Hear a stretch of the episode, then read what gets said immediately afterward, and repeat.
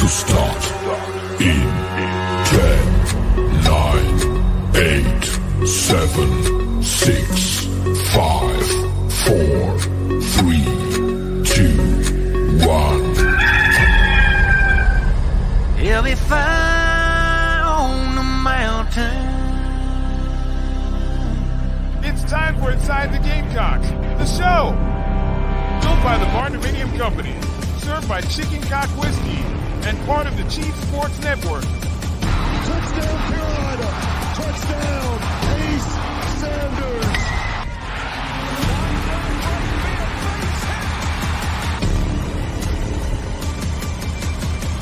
Pressure! And he just dives in! Soldier! Soldier! Oh, yes!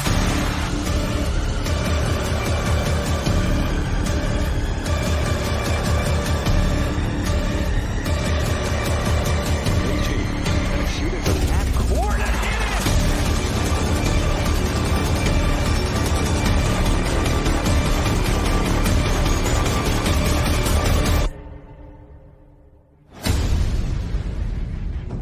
J C. Sherberg, Phil Mullinax, and Jamie Bradford.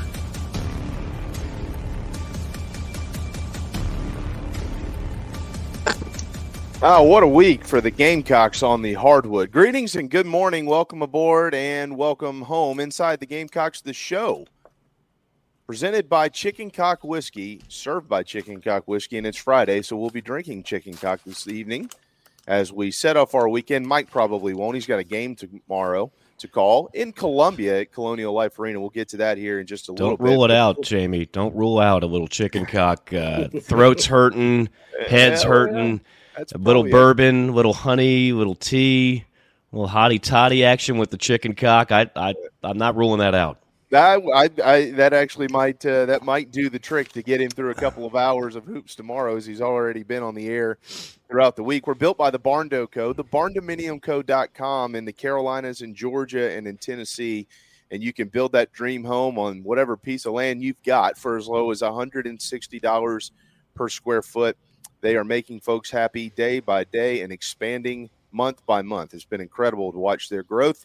And it's also always incredible to see what they're doing at Signorama in West Columbia, the longtime preferred sign partner of Gamecock Athletics. And as you make your way through the doors tomorrow at Colonial Life Arena, where, once again, it is pretty close to a sellout, you will see the fine work that Matt Vaughn and his team do for the Gamecocks, as you see it at Williams-Brice Stadium and soon Founders Park.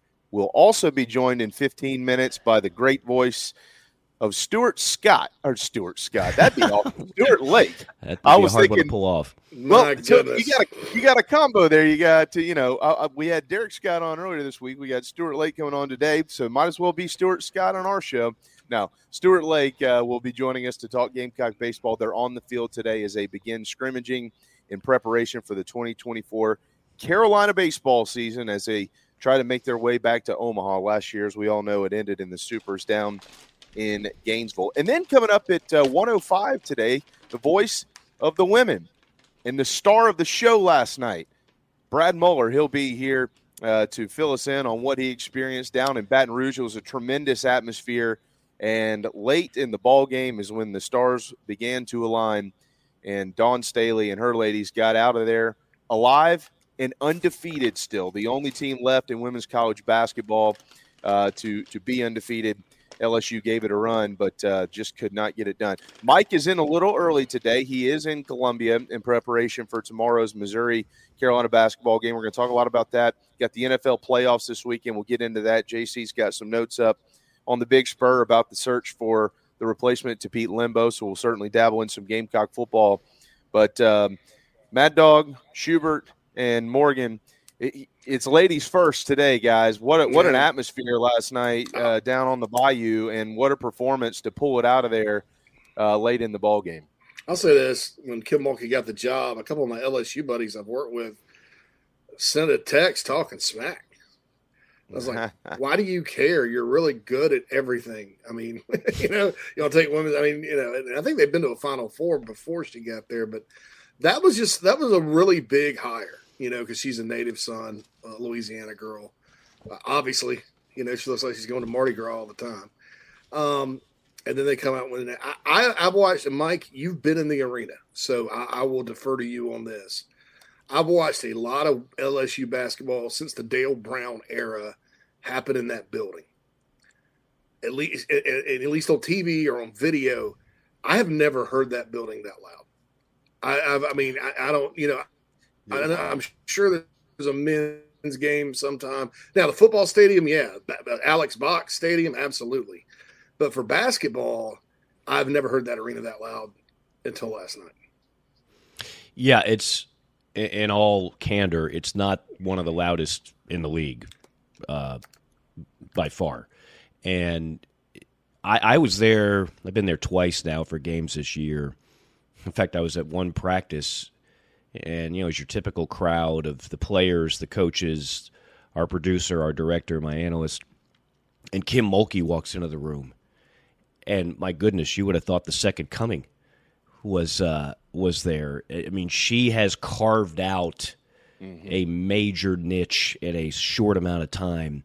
And so what you heard coming through your T V set, uh, J C, is is definitely a uh, an excitement that hasn't been there. And I'm pretty sure, like you said, they've been to a Final Four going back to the Simone Augustus days. I remember seeing her. I did a couple of those games when she was playing that. She was a baller. I mean, she just she played a man's game um, well before players were doing that. And I think she might still be in the W N B A. I don't know. I, I defer to J B for all my W N B A factoids.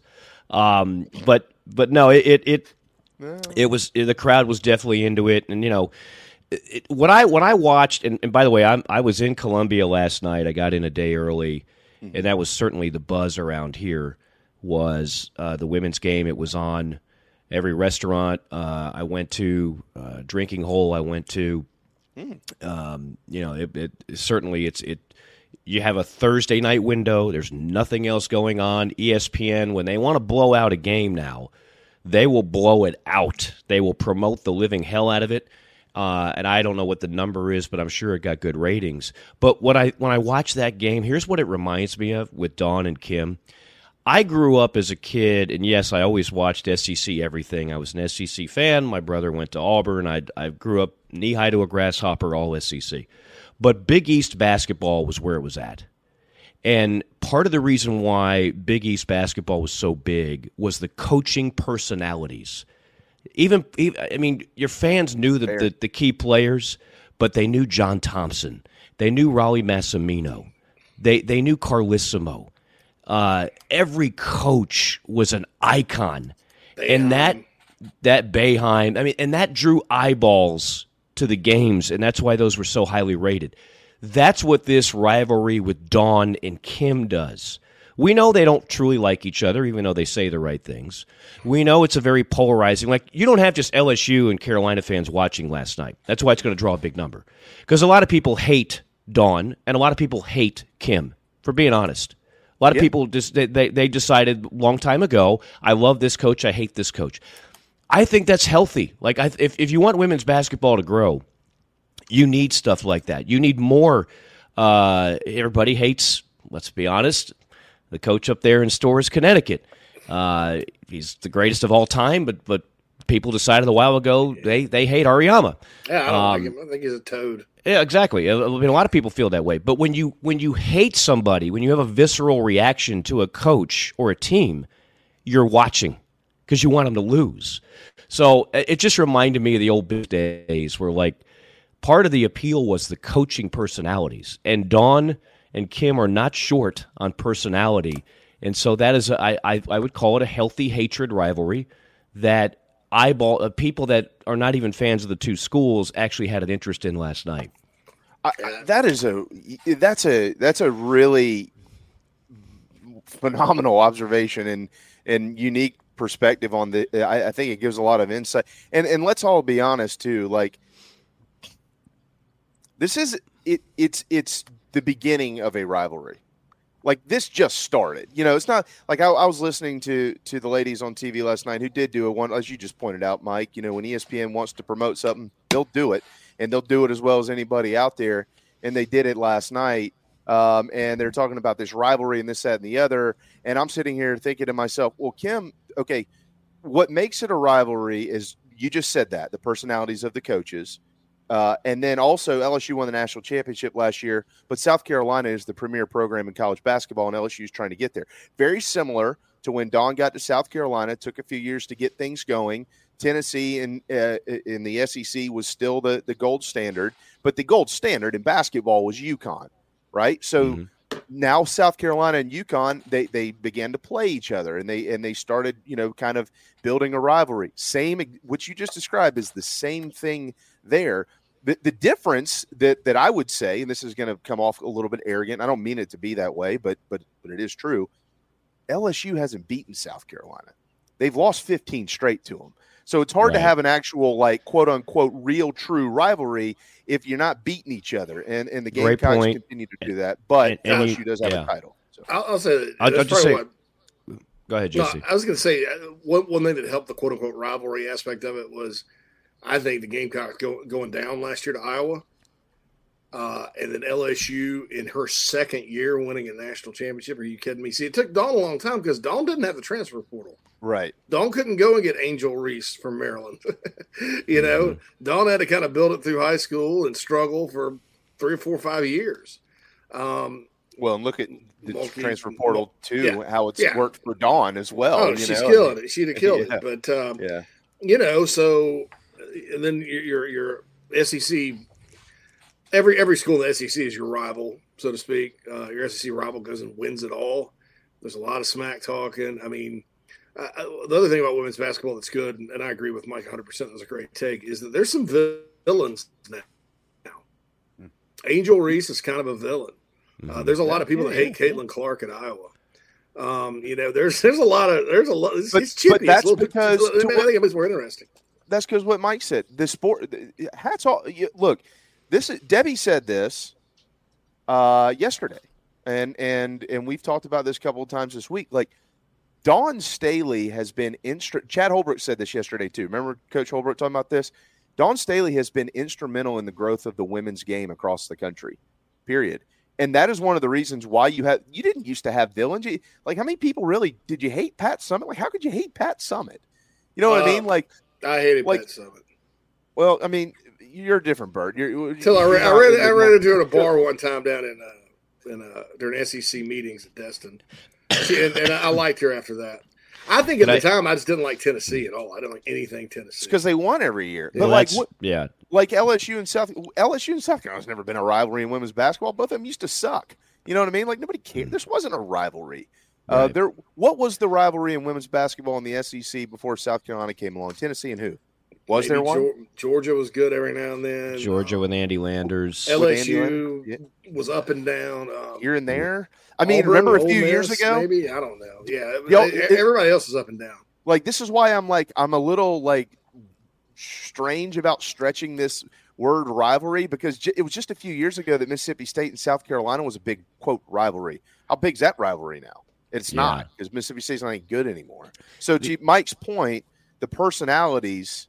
From a coaching standpoint, and now, of course, the success with L S U winning a national championship have, have created this term rivalry. And yeah, I, I'm with you. It's it's not a historical rivalry. It's a rivalry now, but it's not a historical. No, but the the game really, you don't have the benefit um, of the men's game of where you're you're sitting there and you're watching like a nineteen-year-old number one draft pick that's just a, a, a friggin' sensation. I, I would dare say many of the people that tuned in, again, not Gamecock fans, not L S U fans, couldn't name two players on the floor, but they were still intrigued. And so that's where the coaching personalities come in into play, that you, you really need that to help elevate uh, the sport. And, you know, you're right. I mean, Pat Summitt, when she was running wild, I mean, they were – look, if, if we're going to be one hundred percent honest about it, uh, Pat – got Tennessee to put money into women's basketball when nobody else was. And that helped create the dominance. Mm-hmm. Uh, the, there there are a number of Division One, even Power Five schools that say, you know what, we're going to put our money elsewhere. Uh, we're going to punt on women's basketball. Yeah, we'll hire a coach, and we'll, but we're not going to run the eight. I mean, I just saw an article, uh, Ole Miss opened up the books. Their women's basketball program lost eight million dollars. Yeah. Um You know, we've talked about South Carolina, despite all the success, you're running in the red on women's basketball. Now, maybe that changes with the new T V deal that all the uh, non-revenue sports just got a new E S P N deal that, I, as I understand it, I didn't see the exact terms. It's going to be more money. But you, you the yeah. schools that really dedicate themselves, you're going to move quickly because there's just not the same level of competition. So you get a Dawn Staley, and right away, like when when I watch South Carolina, and I'm not going to pretend, I mean, you got Brad Muller on, that's my guy. Uh, love Brad. It does an outstanding job, and he'll be able to break it down better than all of us combined. But when I watch the, the, the small samples that I do, every year Dawn's got the most talented team. I mean, her recruiting is just, it's next level. She's the Calipari of the women's game. Like, when I watched that game last night, with all due respect to Angel Reese, like, I don't see it. Like, she's not on par with the t- elite players at South Carolina. She commits a silly foul. She got four fouls, and she commits a lazy slap behind, from behind on a shooter. Like, how do you not know not to do that? You're a veteran player. She yeah. looked gassed at the end of the game. She's not a go-to talent. Like, she's not the level of what Dawn has. And when you go, like, one through ten, like, the loss to Iowa last year was staggering because Caitlin Clark is a fun. I mean, she's a phenom.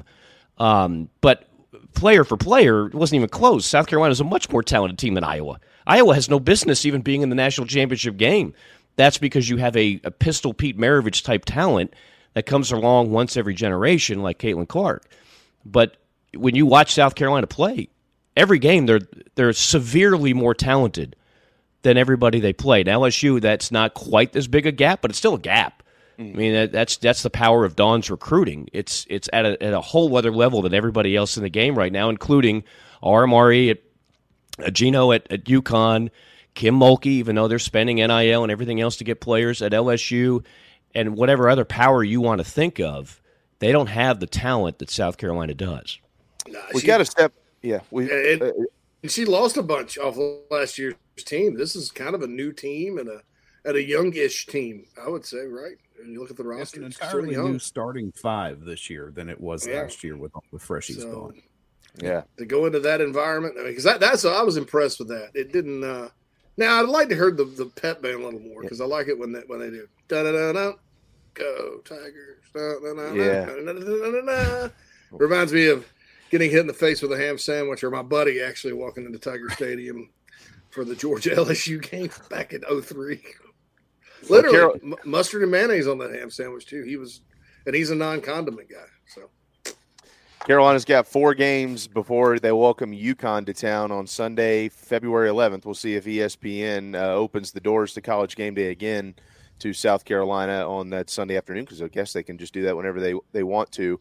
Uh, between then, though, Vanderbilt's having a nice year, and that's who's up next for South Carolina at home, seventeen and three overall, four and two are the Commodores, Commodores, I'm sorry. And then after that, they'll take the uh, trip to Auburn, where L S U was upset earlier this year before uh, facing off against Ole Miss and Missouri. All right, we got to hit a timeout. We're going to take a turn to left field, like literally. That's where Stuart Lake is standing. No, I'm just kidding. He's probably in his office, but he knows a little bit about left field because Gamecock baseball is on the horizon. We'll get into that with Coach Lake. I'm sure he'll have something to say about this game and the men as well. Uh, plus, as Mike already pointed out, Brad Muller ahead. We got plenty more on this game to get to, and including the game that Mike will be calling on T V tomorrow, Gamecock men versus Missouri at Colonial Life Arena. It's set to be another tremendous atmosphere. We'll fill you in on the ticket situation coming up mm. as well. So we'll hit a quick timeout, one of one of the great ones. Isn't that right, guys? Can't we all collectively hug when we say that? One of the great ones. Stu, Stu, Stu, Stu, Stu, Stu, Stu, Stu. He's one of the coolest cats out there. Uh, He'll our, that. Vers- our version of Louis C K, Stuart Lake, up next. Uh, I missed... Chicken cock originated in Kentucky, like so many other bourbons. And so the resurrection of it, you know, Paris, Kentucky, that's the county seat of Bourbon County.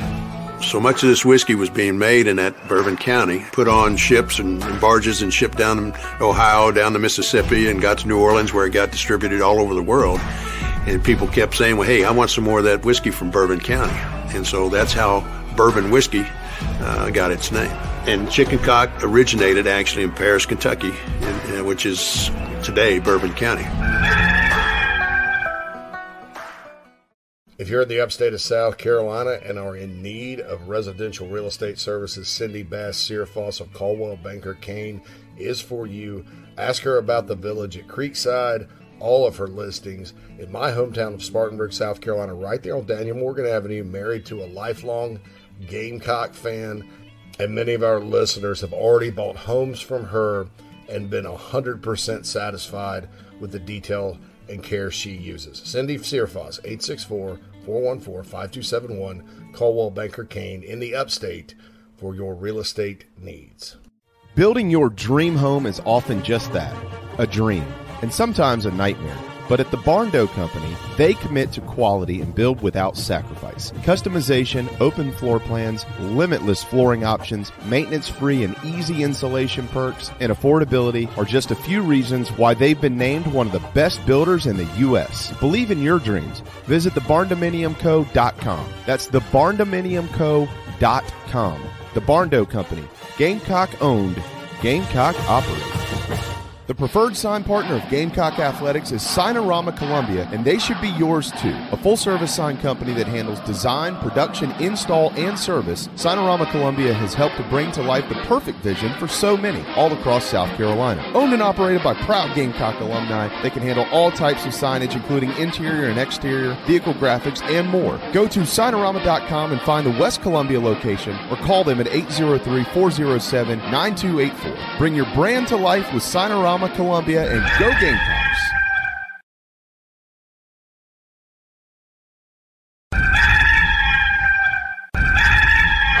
hit in right field. Are you kidding me? We'll see it, Hoover. It's gone. Another long ball. He walked it off with a home run. There's a high drive. That ball is tagged. That ball is way, way, way out of here.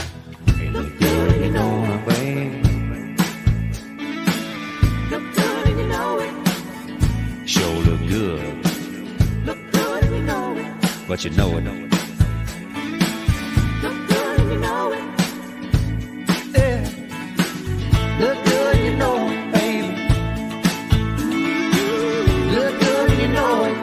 know it. Yeah, not far away. Gamecock baseball is on the horizon, and they are on the field today, scrimmaging, kicking off the twenty-four campaign in Columbia, South Carolina. You probably heard a lot of the great voices of Carolina baseball in that bumper as it brought us back. One of them is Mike Morgan. He's sitting there in the corner, you know. You, Love it. Everybody remember old Mikey? Uh, but uh, can't wait till this uh, till this thing gets rolling along, and we. So this is really neat for myself. I'm going to speak for you, Phil, and I'm going to speak for you too, J C, because we got two of our favorite people on the planet on the screen with us who've known each other for decades uh, and can talk baseball with the best of them. Coach Lake will be with us every Friday throughout baseball season. Hopefully that gets us all the way through June, Coach. Fingers crossed. And then, of course, uh, Mike Morgan, one of the one of the amazing voices for the entire S E C throughout baseball season on E S P N and the S E C Network. But Coach Lake, what's up, man? It's so good to see you. Man, exciting. Been listening to you guys. Been a lot of energy here on campus. So cool to kind of – we'll get into baseball, I know, when we do. But just a fun time right now with men's and women's basketball, obviously, doing what's going on. Man, how about that game last night?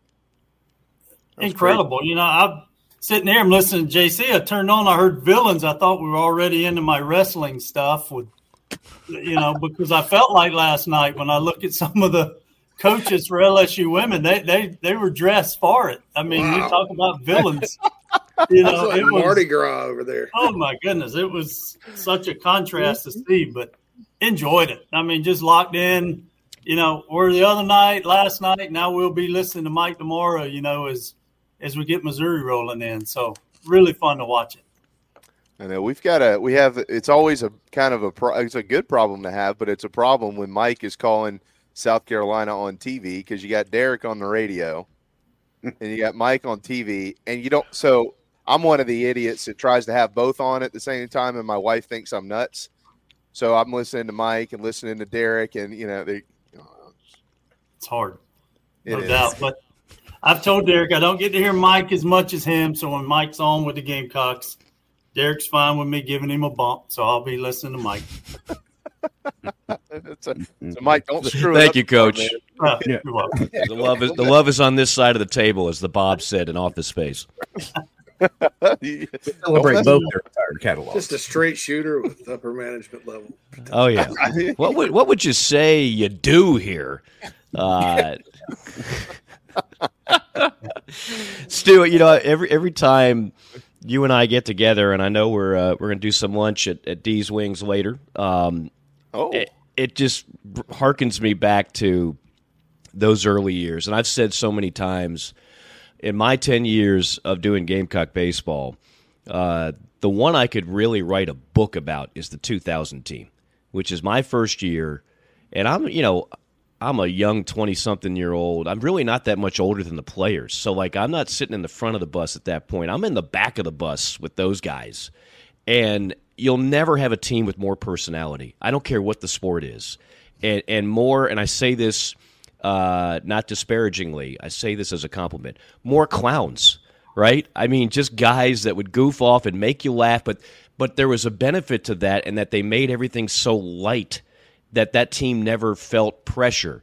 And I realize the season didn't end the way they wanted. I, I get it, but um, I, I would just I would just ask you first off, like, t- take me back to that two thousand team and kind of the building blocks uh, of the eventual national power that you guys helped create. But how special was that two thousand group? Well, real special. In fact, yesterday we, we were able to get Christian Walker, Coach Tanner was like, I want to go to lunch before Christian takes off. He usually leaves right around Valentine's. So we did lunch yesterday, and the story turned. Kyle Lipsey was there with us, a longtime equipment yeah. manager who's now, you know, been in the athletic department since, of how mean Coach Tanner used to be. And we were right. joking with Christian of how soft, I'm using fingers, soft, he had gotten by two thousand ten. And we were telling the stories of the two thousand team, of yeah. when that was the first year. Remember, Mike, you remember we had won the East the year before and didn't make a regional. Right. So we were devastated. You know, we're mm-hmm. getting – we didn't even get rings. We had thought we were going to get rings, and Coach said we didn't go to a regional. You don't give rings to teams that didn't go to a regional. So two thousand, all the guys that came back, our goal was to get some kind of ring. Right. And as Mike said, it was a traveling – I mean, I circus, it might not even be fair, with the Trey Dysons, Nate Janowitz, and then – in the middle of all that, as good of players as they were, you got big leaguers, future big leaguers with Drew Meyer and um, Marcus McBeth and John Kulangas, all just different people in those teams. Mm-hmm. But it Peter was Bauer. First, Peter, yeah. It's the first hey, year Peter. Coach Tanner said he ever let guys have facial hair because he's a Yankees guy. He said, I, uh-huh. you know, we had short hair, no facial hair. Well, they convinced him that they could have facial hair until they lose. Well, he said, I thought that was the best bet ever because we were going to probably lose opening weekend. You know, you're not thinking you're about to run off twenty-two straight games. Oh, man. And and I vividly remember we lose to Florida on a Sunday in a really good game, like five four. Right. He comes in the locker room, and you'd have thought we had lost twenty-two in a row. He's blasting people, and this facial hair's got to go. And Nate Janowitz raises his hand calm and cool as we're in there, and Coach Tanner – laughing yesterday, remembering it, and he goes, what do you want, Jana? He goes, Coach, uh, can we please have one more shot at this facial hair? Give us one more loss. If you'll just let us, if we lose next game, we'll all clean shave, cut our hair. And, you know, it just broke. As Coach said, I started to realize these guys were feeling it too. And if you remember, we went on, I think we won another fourteen or fifteen or That's something. Right. That's right. Again. And, Until Arkansas. Yeah, and when we lost that game, Coach had finally moved on from the hair. So he was can like, I, hey, keep it. Somewhere. Can I share the Arkansas story just real quick? I know we got a ton of stuff to get to. Oh, so, good. so we're in Fayetteville now. Fayetteville has always Which been a nightmare. Story exactly are you sharing? Well, no, no, no, no, no, okay. Not that one. No, no, no, no, no, no, no. There's there's one that will never be told. Yeah, uh, I thought I signed that too. His yeah. camera goes off like. There's one that'll never be told about another uh, Gamecock assistant coach that uh, that a little more wild than than one tame Stuart Lake. Um, so we're we're at Arkansas and we're staying at this dive hotel. I can't remember what the hell it was. They didn't have a ton of good hotels in Fayetteville anyway.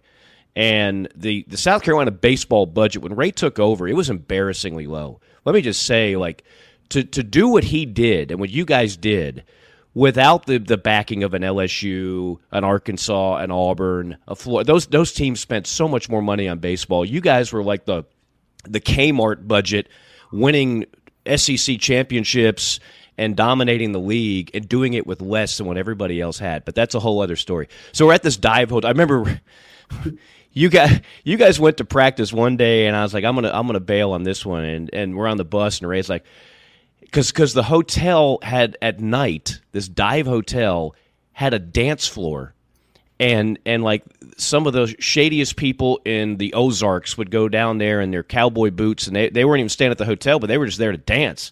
And Ray's like, what, what, what, you do, what you doing, Mike? Not going to practice? You going to that juke joint? You going to dance with some ladies at the juke joint? I said, no, Ray, I, I have no interest in any of those ladies. I'm going up to my bed and rest. It's been a long trip, I think. Every time we went to Arkansas, flights were delayed. We didn't charter back then. Again, the budget was too low. We had to drive to Charlotte, fly to Fayetteville, drive another thirty minutes to the hotel. But we wind up clinching the S E C in Fayetteville, even though the series didn't go great. Uh And so the news comes over, and I remember, first off, Tolman was like, we got to celebrate if this happens. And I'm like, well, you know I'm game. But the other thing I remember is that Dyson and Janowitz, two of the ringleaders of that circus, come up to me, and they're like, hey, we're gonna we're gonna take Ray, and we're going to throw him in the pool. There was an indoor pool in the hotel. And I was like, hmm, is he gonna is he gonna find that funny? Ray seems like a pretty intense guy. Like, no, I don't think he's going to find it funny.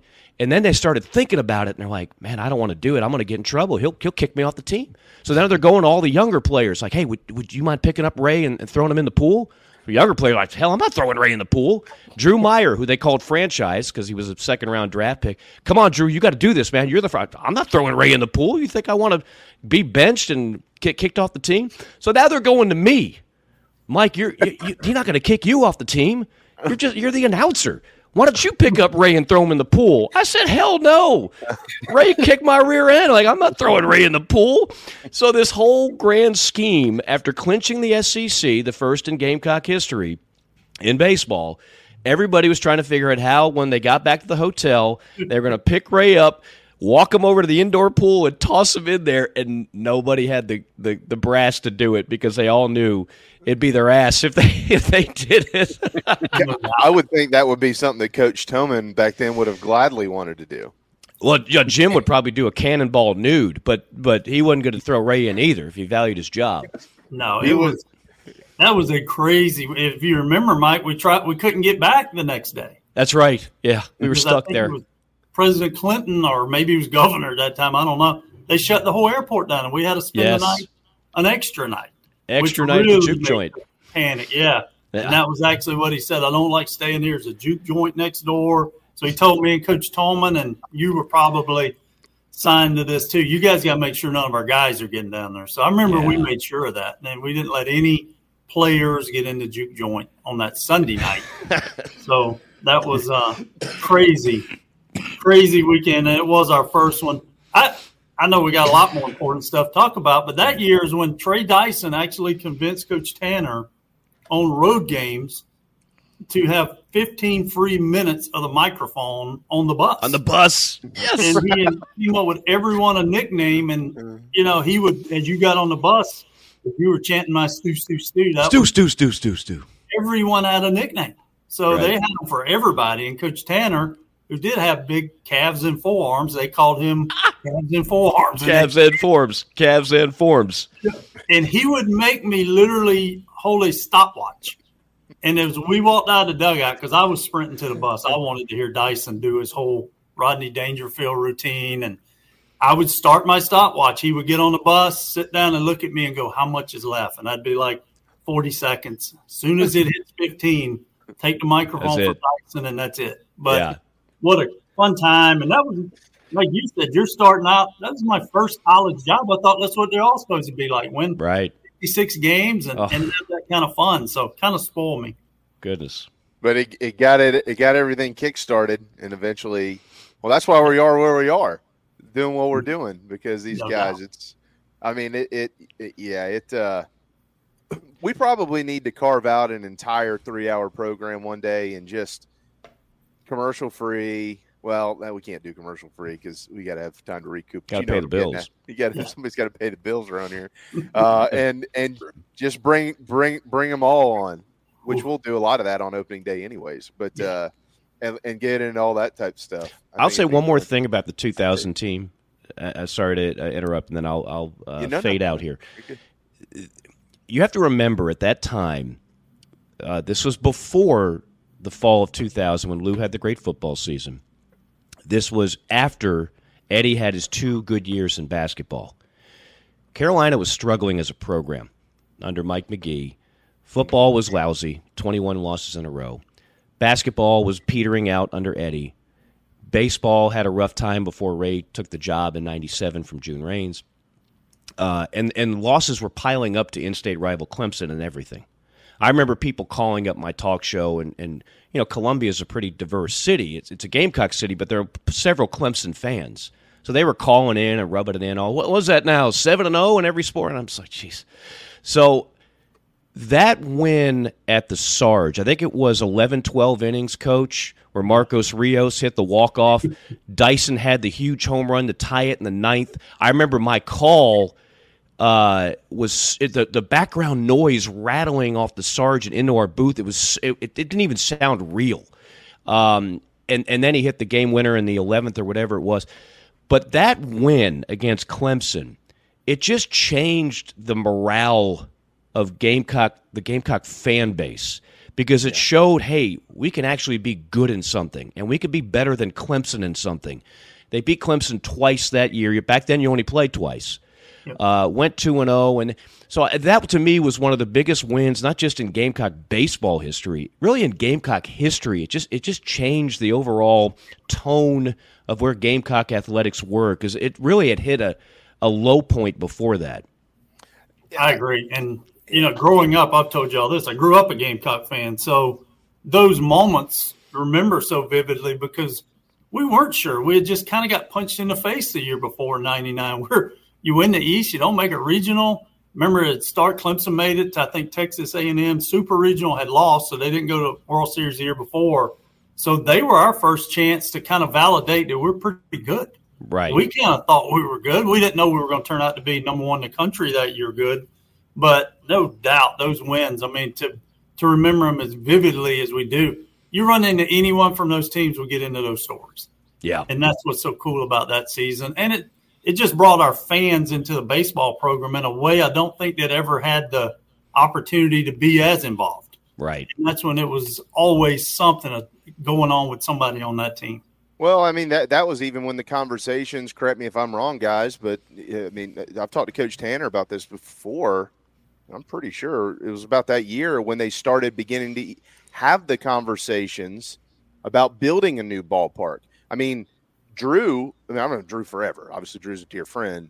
Uh, Drew's like, hey, when Coach Tanner was recruiting me, we were talking about getting the new ballpark built. Oh, yeah, by the time you're gone, or by the time your your career's uh, in this last year here, we probably have a new stadium. Well, seven years later, obviously, but but I mean – But they were beginning to have those conversations, and it and all that heated up after that that campaign. What happened in two thousand, and of course, it t- it took some time to get it all done. And now we all know. You just saw it as we came into this segment here. It, Founders Park is as special as any in college baseball, um, and that's where they're going to be this year, trying to get to the World Series, Coach. And so. To kind of you know bring these bring this group into it here, you know. It, putting that uniform on with everything that comes with it. Uh, you've also got a couple of new guys in the dugout doing that, but one of them is very familiar with the program, Matt Williams. Um, and then Joey Holcomb coming down and, and uh, from Campbell. And, and I mean, it's, it's a, it's a pretty elite group of coaches. Can we all agree on that? I mean, these guys are, are pretty good at what they do. Have you talked to Matt much, uh, Coach Lake, and, and how, how's he been doing? I do, and I, I don't want to show my age because Mike's probably older than me. But I remember Matt is now is a kid. Mm-hmm. You got to realize his dad, high school coach forever, and then Matt gets in. He's at Spartanburg Methodist recruiting. So I mean, when I run into Coach Williams, I mean, it's kind of like me and Mike. We just pick up wherever the story ended and you start talking. There's never really a hello or a text. There's never like, hey, what's up? It's just flow with it. So I do. And I'm getting to know Joey a little bit. I hadn't got to really be around him. And, and I feel bad when I go over because I'm talking to Monty or I'm talking to Coach Williams or Coach King or Billy Anderson. Dan, there's so many of us that have known each other for a long time. We, I feel bad because it gets just stands there. You know, and I joked the other day, I said, get in here and say something, insult somebody. And, fit, you know, he laughed at me. And uh, so I do. I, I'm excited that the weather allowed. You know, today I, you kind of finally oh. get to start seeing something today. They're going to scrimmage. So, um, you know, get to go over there. And before that, and it kind of leads into what I wanted to make sure. We're meeting today to kind of start setting the stage for what we do opening day for Tommy. Mm-hmm. And obviously we all know that, and we've talked about, you know, we'll talk a lot more in the next few weeks, but it's just been exciting to me to, of some of the things we'll get to do on that opening day to honor Tommy. And it's sad, too. I, I promise you, Derek and I were on the phone after the women's game last night, both of us excited, and, and it comes up in every conversation. But we got some things that I'm really – I really want our fans in the stadium that opening day, not that they wouldn't be early, get in and get to do it and really – acknowledge what he meant to the program. So today we're kind of maybe putting the finishing touches on that plan so you can start preparing, you know, everybody for opening day. And it'll be something we get to talk in more detail about as we get a little closer. But I'm just very proud of some of the things we get to do to honor Tommy. Yeah, I, it, you know, it's um, – and, and you're right. It, it, we're going to uh, – we'll talk about him all year, forever. Uh, when he passed, and we dedicated our entire program the day after he, he passed, uh, both of both of you, we, we talked to both of y'all, Coach King, Coach Tanner came on, you know, Monty, and um, and that word kept coming up, didn't it, guys? Genuine, genuine, genuine, genuine. Everybody said it, everybody repeated it, everybody still does. Mike, you and Coach Lake were talking about what happened twenty-four years ago. Sorry, guys, that was twenty-four years ago. twenty-four years ago, we were kids then. We were young. I, I was, right. I was at game can two. I, can, I, can I get this one in? This is, I always yeah. get Mike. So they yeah. pushed me yeah. and Mike. We basically sat behind the trainers back then, I think. Yeah. I, I know yeah. it's like Brainerd. Brainerd. I know sat in front of me, but it oh, was yeah. always me. And then right behind me was Mike. And then Tom Price would sit with Mike a lot on trips. And I would. Mike was trying to sleep. He had probably been up late that night studying for one of something, something like know. that. But I would, such a Gamecock fan, I would try to see how many times I could get Tom Price to say Metro Conference. That was my, like, over-under word of how many stories can I get Tom to tell me about the old Metro Conference, the way he would say it. And we didn't have phones easy enough for Mike to text me. So Mike would, like, write me a note and go, will you please stop talking to Tom so I can sleep? Because Tom, as y'all remember, oh, man. the guy would talk as long as anyone on earth could talk. The oh, whole hour. It, he could talk an entire eight-hour trip. He That's where perfect. I learned so much of my Gamecock history. I just threw like a sponge through osmosis. I just listened to Tom Price. I remember oh. listening to Mike and Tom call a game, and, and Mike would be like, do his Golden Tones thing, and I'm like, I remember back in nineteen fifty-eight when the Gamecocks were playing. This, oh my goodness! In Chapel Hill, North Carolina, and this this ballpark sort of reminds me of those days. I mean, it's on and on and on. Beautiful. I miss it. I Bob, miss it. Bob Fulton, oh. who who was just a saint and a mentor of mine and a big proponent of mine from the moment I got the job, he would say, Mike, you got to stop letting Tom talk too much. I, I blame myself. I put him on the air, and he, hey, I wouldn't. Sh- I, I couldn't tell him to shut up. I would mute his microphone. And the guy before me, Steve Stewart, he, that's what he would do. He would be calling the game, and he'd literally cut Tom's mic. Now, I was too nice of a guy, and I'm wasn't not going to turn off a legend's microphone. But every now and then, you had to. You had to reel him in. And then I'm trying to have fun with him because Tom was an old Navy guy, and he was just nuts and bolts. And, and uh, you know, everybody knows the story. There's a, there's so many of them. But one was we were at L S U getting thumped. And, and you know, Stu, they could do that to anybody. That This was their one of their national championship teams. And and uh, when, when, when Carolina was doing well, Tom had a lot to say. I mean, he was opening up that record book, and he was spitting out facts and names and numbers. But when – when we were losing, it was a sulk fest. And so it's like eleven to two in the fifth inning. I and, know, I was there.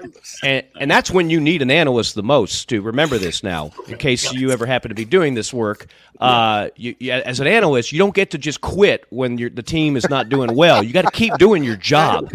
So, so, so he, so he, so, so, so he's not saying like anything. And I'm like, I'm, I'm what we call engaging the analyst. I'm setting him up, so I'm not letting him just go, go dark on me. And I said, well, Tom, that's a, another tough uh, outing for the bullpen. Yeah, man, didn't have it today. Nobody does.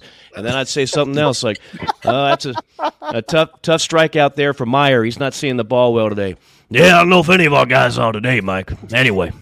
And I so he's turn, just. I, I would turn the game on. I could tell if Carolina's winning or losing. You know, when you listen to a baseball broadcast. Oh, yeah, you know, that, yeah, yeah. That baseball chatter silence, like you can hear the crowd. Exactly. I'd turn it on and I'd hear Mike, here's the pitch. Silence, silence. Sil- oh, it's yeah. like three seconds to hit the catcher's mitt. That, that's right. And Tom Strike. just would move, would move the, lose the power of speech. Yeah, it's like, and finally, yeah, it's like, been a rough night, right, Tom? Sure is. Yeah, I mean, I, that's I, I, right. I, I, Mike hadn't said the score since I've been on. And I know they're getting their ass pummeled because it's he's like, given me two-word answers to to everything, and so now it's like the seventh inning, and it's twelve to two, and I say something, and he gives me a short, abrupt answer, and I say another thing, and he gives me a short, abrupt answer, and people still remember. They they they joke with me, they remember where they were when they heard this. It got real silent, and it's like twenty seconds in between. We didn't have a pitch clock back then. Twenty seconds in between pitches, and I just looked over and I said, Tom, you ever kill a man? And without hesitation, with, again, he's an old school newspaper guy. Without hesitation, he goes, well, Mike, I never killed a man, but I did witness three executions in my U P I days. And I was just like, wow, what a response. That's beautiful. The two two pitch gold. On the way. That one slapped foul. So yeah. You witnessed three executions. Yeah. And it looks like we have another call to the bullpen. Uh, they'll bring in the right-hander with a four thirty-five earned run average, a two and one record, uh, twenty-seven strikeouts and seven walks. Was that the gas chamber or the chair? No, that was the that was the chair back then, Mike. They didn't do the gas chamber a whole lot, but uh, I was there, and we had to write about it. Uh-huh, uh-huh. eleven to two our score as we get ready for the bottom of the seventh. And that's how you just had to – I would always try to find ways to get personality out of Tom, like – he was so critical of the national anthem. If you didn't sing the national anthem right, you know, you get these like young kids on college campuses, and I'd be like, wow, that young lady, Tom, she really brought it. Yeah, I didn't really care for it, Mike. Uh, I thought she uh, kind of overdid it there in the middle of the uh, anthem. I, I'm, I'm old school. I like it when they just sing it the way it was intended to be sung. So then we did a, uh, I did a segment. All right, it's time now for the Tom Price National Anthem grade review. Uh, what did what'd you give her there? I gave her a C plus. I didn't like her presentation, but she does have a fairly nice voice. And then the other thing I did was on those long road trips, you know how it was, Stu, we'd play like the seven, the same seven V H S tapes, whether it was like Gladiator or Fight Club or whatever. And, uh, you know, Tom, it's time now, time now for the Tom Price Bus Ride Movie Review. What'd you think of Gladiator for the seventeenth? I didn't find it very uh, entertaining, Mike, and it's much too violent for my taste. I gave it a D minus. Well, that's a pretty tough grade. Yeah, well, just in the old days, Citizen Kane was a much better flick. I said, yeah, I know, but I mean, in today's day, how about Happy Gilmore? I didn't find that Sandler guy very funny. I thought it was very sophomoric. Uh, didn't really, didn't laugh one time, Mike. I, I'm tired of watching that movie. All right, Tom, thank you very much. Let's get to the. Let's get to the stats. It was just, it was, it was, it was the most awkward and unusual broadcast because, I mean, again, we had Tommy Moody for home games. They wouldn't pay for Tommy to travel, yeah. So Tom Price was my analyst on road games, and uh, we just we made the most of it. We made the most of it, and and, and I will say a, a better human being, even though he was rough around the edges. You won't find a better dude than Tom Price. He's like the grandfather I wish I had because I lost my grandparents at a young age. But mm-hmm. The man was a Navy veteran. He was a, a gr- great father, grandfather, a hard-working man, and obviously loved the Gamecocks as much as you could. He was, as we said, he was part of that whole show because I knew, Mike could tell you, when we lost, it was misery on the bus. If someone, if it had been on T V, we had to watch the game on the way home. That's right. And Coach Tanner, nobody even wanted to like stand up and use the bathroom. He had his Walkman on, listening to you know, Hootie and the Blowfish, but we lose at Clemson at two thousand something. And Tom had never said anything to us on the bus, and I just never forget Coach Myers. I'd kind of moved up in the bus line by now. So Coach Myers is sitting to my right, and Tom walks on a little bit late. I guess y'all got the stuff together, and he looks at Coach Myers, who's not exactly the biggest conversationalist after a loss. No. And in that voice, he just goes, "Why do we keep pitching to Michael Johnson?" And it just broke all the ice of all of us. Because Coach Myers didn't know how to answer. And Tom just stood there. He wanted an answer. And finally, Coach Tanner says, "Well, Tom, they got a pretty good lineup. Who, who should we pitch to?" Khalil and he Green? Turned to Coach Tanner and goes, Anyone but Michael Anyone Johnson. but Michael Johnson. And that just, I, to this day, I pick on Coach Myers. Oh, my God. Johnson had like eight home runs against oh. Carolina. He was a game. Well, that you, was when he was in the middle of, in the middle uh, of Baker Khalil and Khalil, Green and, right? And Jeff yeah. Baker, two yeah, big they, leaguers. Yeah. Conway. Conway. He, he was from Conway, right? Kid was from Conway. Michael Johnson was from Georgetown. Georgetown. Georgetown. I knew it was down there yeah. somewhere. Yeah, his uh, dad was the high school coach at yeah. Georgetown, and I know – another day I'll give you, and Mike may have been there, our zoo story at Omaha with Michael Johnson and his family, which is a fun story that I'll save for they, another uh, day. Save that in the gorilla yeah, story. He, he killed yeah. the Gamecocks, but the Gamecocks got the last laugh on that entire bunch. I'll never yep, forget no that. No doubt. I think oh, yeah. I jinxed y'all in two thousand. I, I, was a, I was actually at Carolina as a student that year. I didn't, and there were no tickets for the game, game two with Louisiana Lafayette. So me and my buddy, we got a case, uh, a cooler full of beer. It sat on the berm. And they beat y'all. I was shot seven to one, and then uh, the next day happened. But that Bauer was, didn't uh, have it. I should have never came to the game because y'all were winning, and I was just fine listening to Mike in, in my car on the radio or, or holding yeah. the antenna up so I could get to five sixty after dark. Went through a lot of therapy to forget that, so thank you, J C, for yeah. bringing up the so that game. That's what he's good at. That I, yeah, I remember really everything. I yeah. remember. Yeah. I remember. I remember where I was. I mean. Like I remember the Stanford series the next year, I was working for Sammy's Deli delivering gyros. I was on Blossom Street, uh, and I had to pull over because it was raining in Columbia, cats and dogs, in game game three. And I listened to the final few outs in that four to three heart wrenching loss after Stanford three won three to two. Stanford, Stanford won yeah, eleven to, to one, and and that eleven to one game at Stanford, Mike, was one of those where I turned it on because Tom was not talking. I think Tom was with you there, uh, but he was a there. Bunch of silence. Yeah, it's sunken yeah. diamond. But um, well, the three yeah, to but two hey, look, game was when Whitaker hit the ball to the wall, and then yes, yeah. he caught her at the wall. Yes, uh, that that hurt. The, the Lafayette game. Uh, that that's the, that's probably the most painful moment I ever had behind the microphone, and and I still get people, and we don't have the call, but you know the two thousand two pack your pack your bags Columbia for the first time in seventeen years. The Gamecocks are going to Omaha. Uh, everybody, uh, a lot of fans that that year remembered that call, and they're like, and I didn't write down. I know a lot of announcers write down calls on the on the the napkin the night before, and and it's, to me that's disingenuous, and you know you can tell it's staged, and it's just like, come on, dude, just just be original. So I made a mistake in two thousand. I don't know if I've ever told this story. I literally, after winning the first game against Lafayette, and all you've got to do is win one more. It's best two out of three in a super. I already started talking to people that I knew that lived near Omaha. Hey, man, I'm going to see you out there. I can't wait. I literally packed my suitcase that Friday night after the game one win, and I had everything packed out for a lengthy trip to Omaha.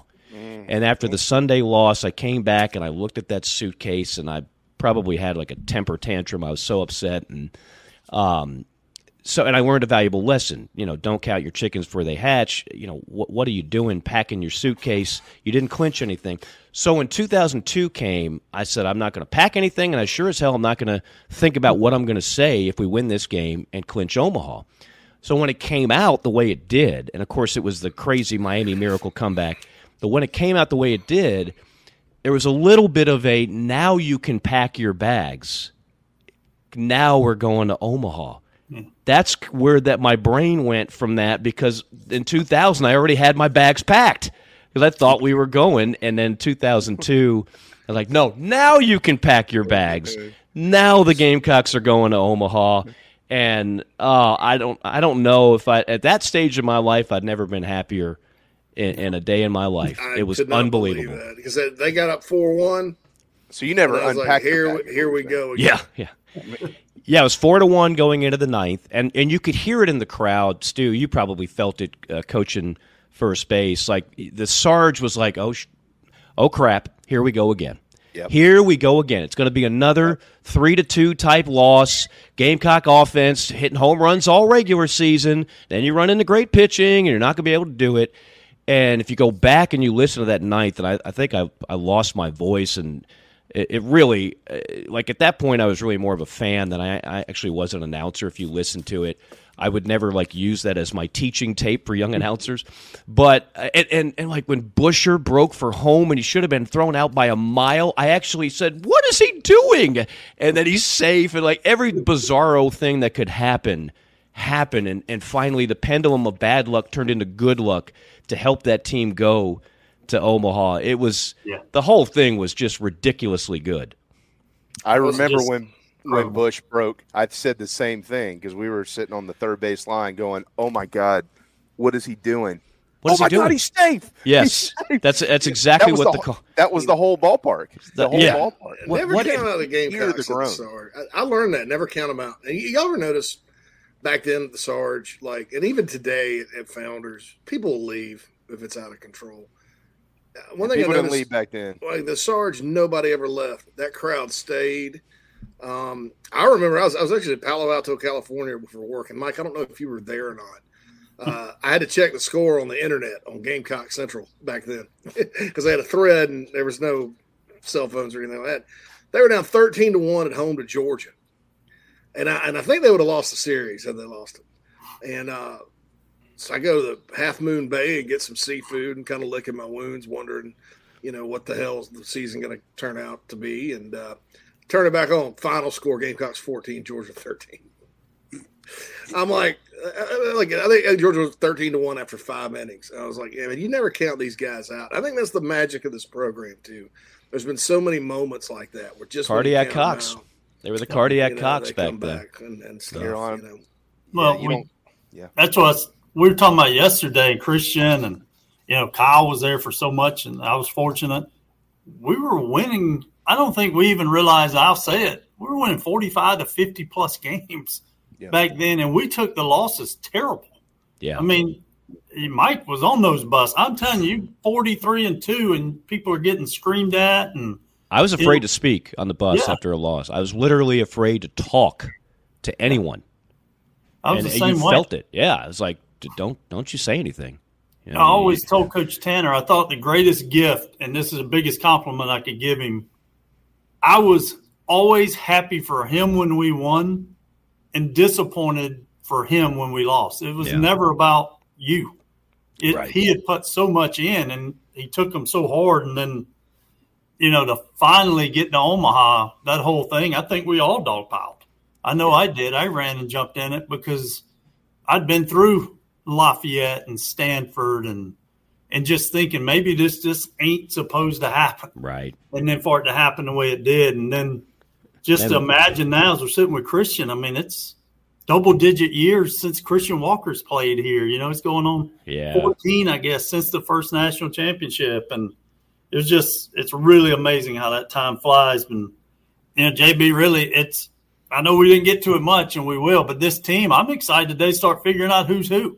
I know Cole Messina, you know, we obviously, we know Ethan Petrie and those. I will see some, if I can throw a little Mike Morgan mic drop in, I think we'll tip his key to this team because if this guy can solidify shortstop, then you can start worrying about maybe who's here and who's there. But you go back to all these teams we're talking about, there was one constant, had a big time shortstop. It's yeah. This program has had incredible guys play shortstop. And I think the, The one guy I'm going over here today to watch and look is is seeing his tip at that guy. Well, I tell you what, do, do you have – are you in a hurry or do you have about ten, fifteen I don't, minutes? I don't think I, I got to one twenty. I have an important lunch date well, at twenty, I think. Is we, what it was. We won't Besides that, that I'm, I feel like Kramer. I, I'm sure my boss is going – What do you mean one twenty? He's not working it at all. He's but no, working on the Penske file. We we know yeah. who your boss. We know who your boss is. We'll we'll yeah. we'll, we'll uh, we can we can handle. No, that. I'm good. Do, do I need to text Coach Tanner a link so he can defend himself on this program? Or no, um, leave him out. He bought lunch yesterday, so I'm gonna have to wear it out in about two weeks. Oh. That's good. That's good. Out. I just got uh, it. Yeah. I, so we need like a text from Monty because I don't know. Name, or no, no, okay, never mind, it's doing the mic thing again, Jamie. I hate this system. You're breaking up, Jamie. Yeah, you turn the music on and it mutes you. It did it to oh, Phil. Can, can you hear me now? Now, now you're yeah, back. Yeah, it's like go. five, se- five I, seconds. I was saying I just got a text from Monty, but he, he was responding to something I'd sent earlier. I thought maybe Monty was paying attention too. Yeah. Uh, so we'll, I tell you what, l- let's hit a timeout. We got to get to the national anthem because we're all Americans here. That's what baseball's all about, is the national anthem. And then uh, when we I'd come give back, it a C plus, Jimmy. I didn't really like her delivery. Well, I wonder. I, I wonder how he would have graded. Uh, y'all remember when um, when uh, Evan, um, what's his name, played the electric guitar? Remember that uh, back in like ten, twelve years ago. I'm not uh, a fan of the instrumental anthem. I believe if you're going to perform it, somebody has to use their vocals in order for, to be fully executed properly. Oh, oh, hippie Jimi Hendrix, hippie at Woodstock is a hippie. I, I do remember. Probably was a pinko as well. The Gamecocks of nineteen sixty-nine. I do remember uh, Paul Dietzel did win a football conference title that year. Evan Marzilli. Anyway, Marzilli. How can we forget Marzilli? One of the nicest guys ever. All right, so let's hit the timeout. We'll get to the anthem and then oh, we'll Evan transition. Marzilli. Yeah, he played the national anthem, electric guitar. Yeah. That's what we need to get Holbrook to do before one of his College of Charleston games, now that he's playing the acoustic. Yeah. Hey, remind me to talk about the first pitch. Let's talk about the first pitch banquet for for one minute when we get back. Yeah. My player's mom texted me and asked me if we could talk about it. Oh, I think we can. I saw Lori in there just a little while ago. We'll certainly, yeah, yeah. We'll certainly, yeah. Lori's certainly good people. Good. She's good people. Lori is good, and her son's going to be really good. We'll talk about him and others when we return on Inside the Gamecocks. The State Farm Personal Price Plan helps you create an affordable price just for you. Contact local agent Gary Patterson for your personal price plan today.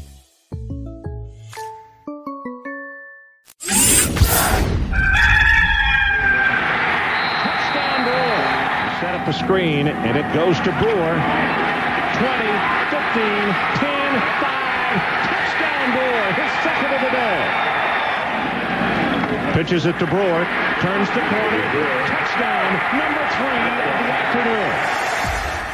Hey folks, it's Mike Morgan for Ryan Brewer Fence. That's right, you know the former Gamecock legend as a terrific college football player. Well, I know him as that too. I also know him as the guy that runs a great business, one of the best businesses in South Carolina. How do I know that? Well, for one, I'm actually a client of Ryan's. I had my home in Columbia done years ago, and his crew did an outstanding job, just as he does for everybody else. Whether you're in the market for a fence, railings, columns, or anything in between, their craftsmanship, their experience, and service, second to none. Ryan Brewer Fence has over fifteen years of experience with consultation and installation of residential and commercial fencing and railings. Rest assured, your job will be done with an unparalleled level of expertise, and it's done on time, and they do it right the first time. Again, you're not going to do any better than Ryan Brewer, Ryan Brewer Fence. The website is ryan brewer dot net. Set up an appointment today. Tell them Mike sent you.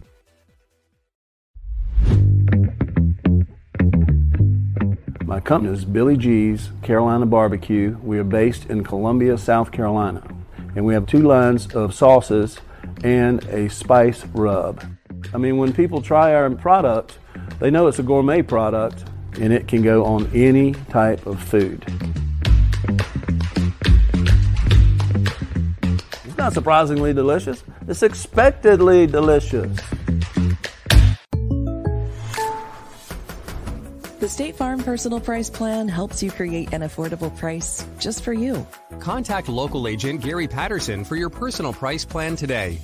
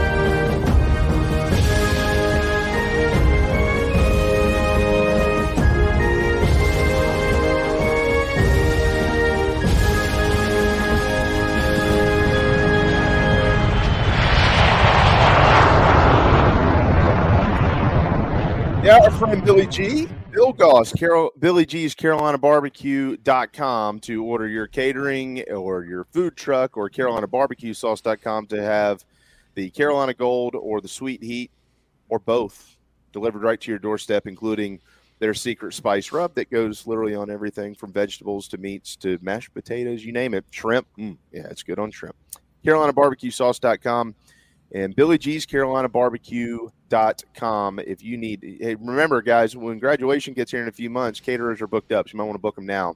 If you got somebody or know somebody that's uh, going to be graduating college, high school, whatever it may be, Billy G's Carolina Barbecue dot com. Stuart did Lake, you, Mike Morgan still did here. Did you say you us. put the rub on the ma- on mashed potatoes? Absolutely. That's it's a fantastic. good idea. Mm-hmm. Yeah, I know. I wonder if Nat's listening. I was going to say something about the mashed potatoes around here. Chef Bradford D. is uh, what yeah. it, for, for, with we spent most of the hour uh, talking about Tom and Tommy and Mike in the booth uh, together. It, it, it just a friendly reminder. The easiest way to go back and remember that amazing trio. I know Mike's still on screen. I'm going to make him blush, but that amazing trio. Just watch the five in a row on YouTube.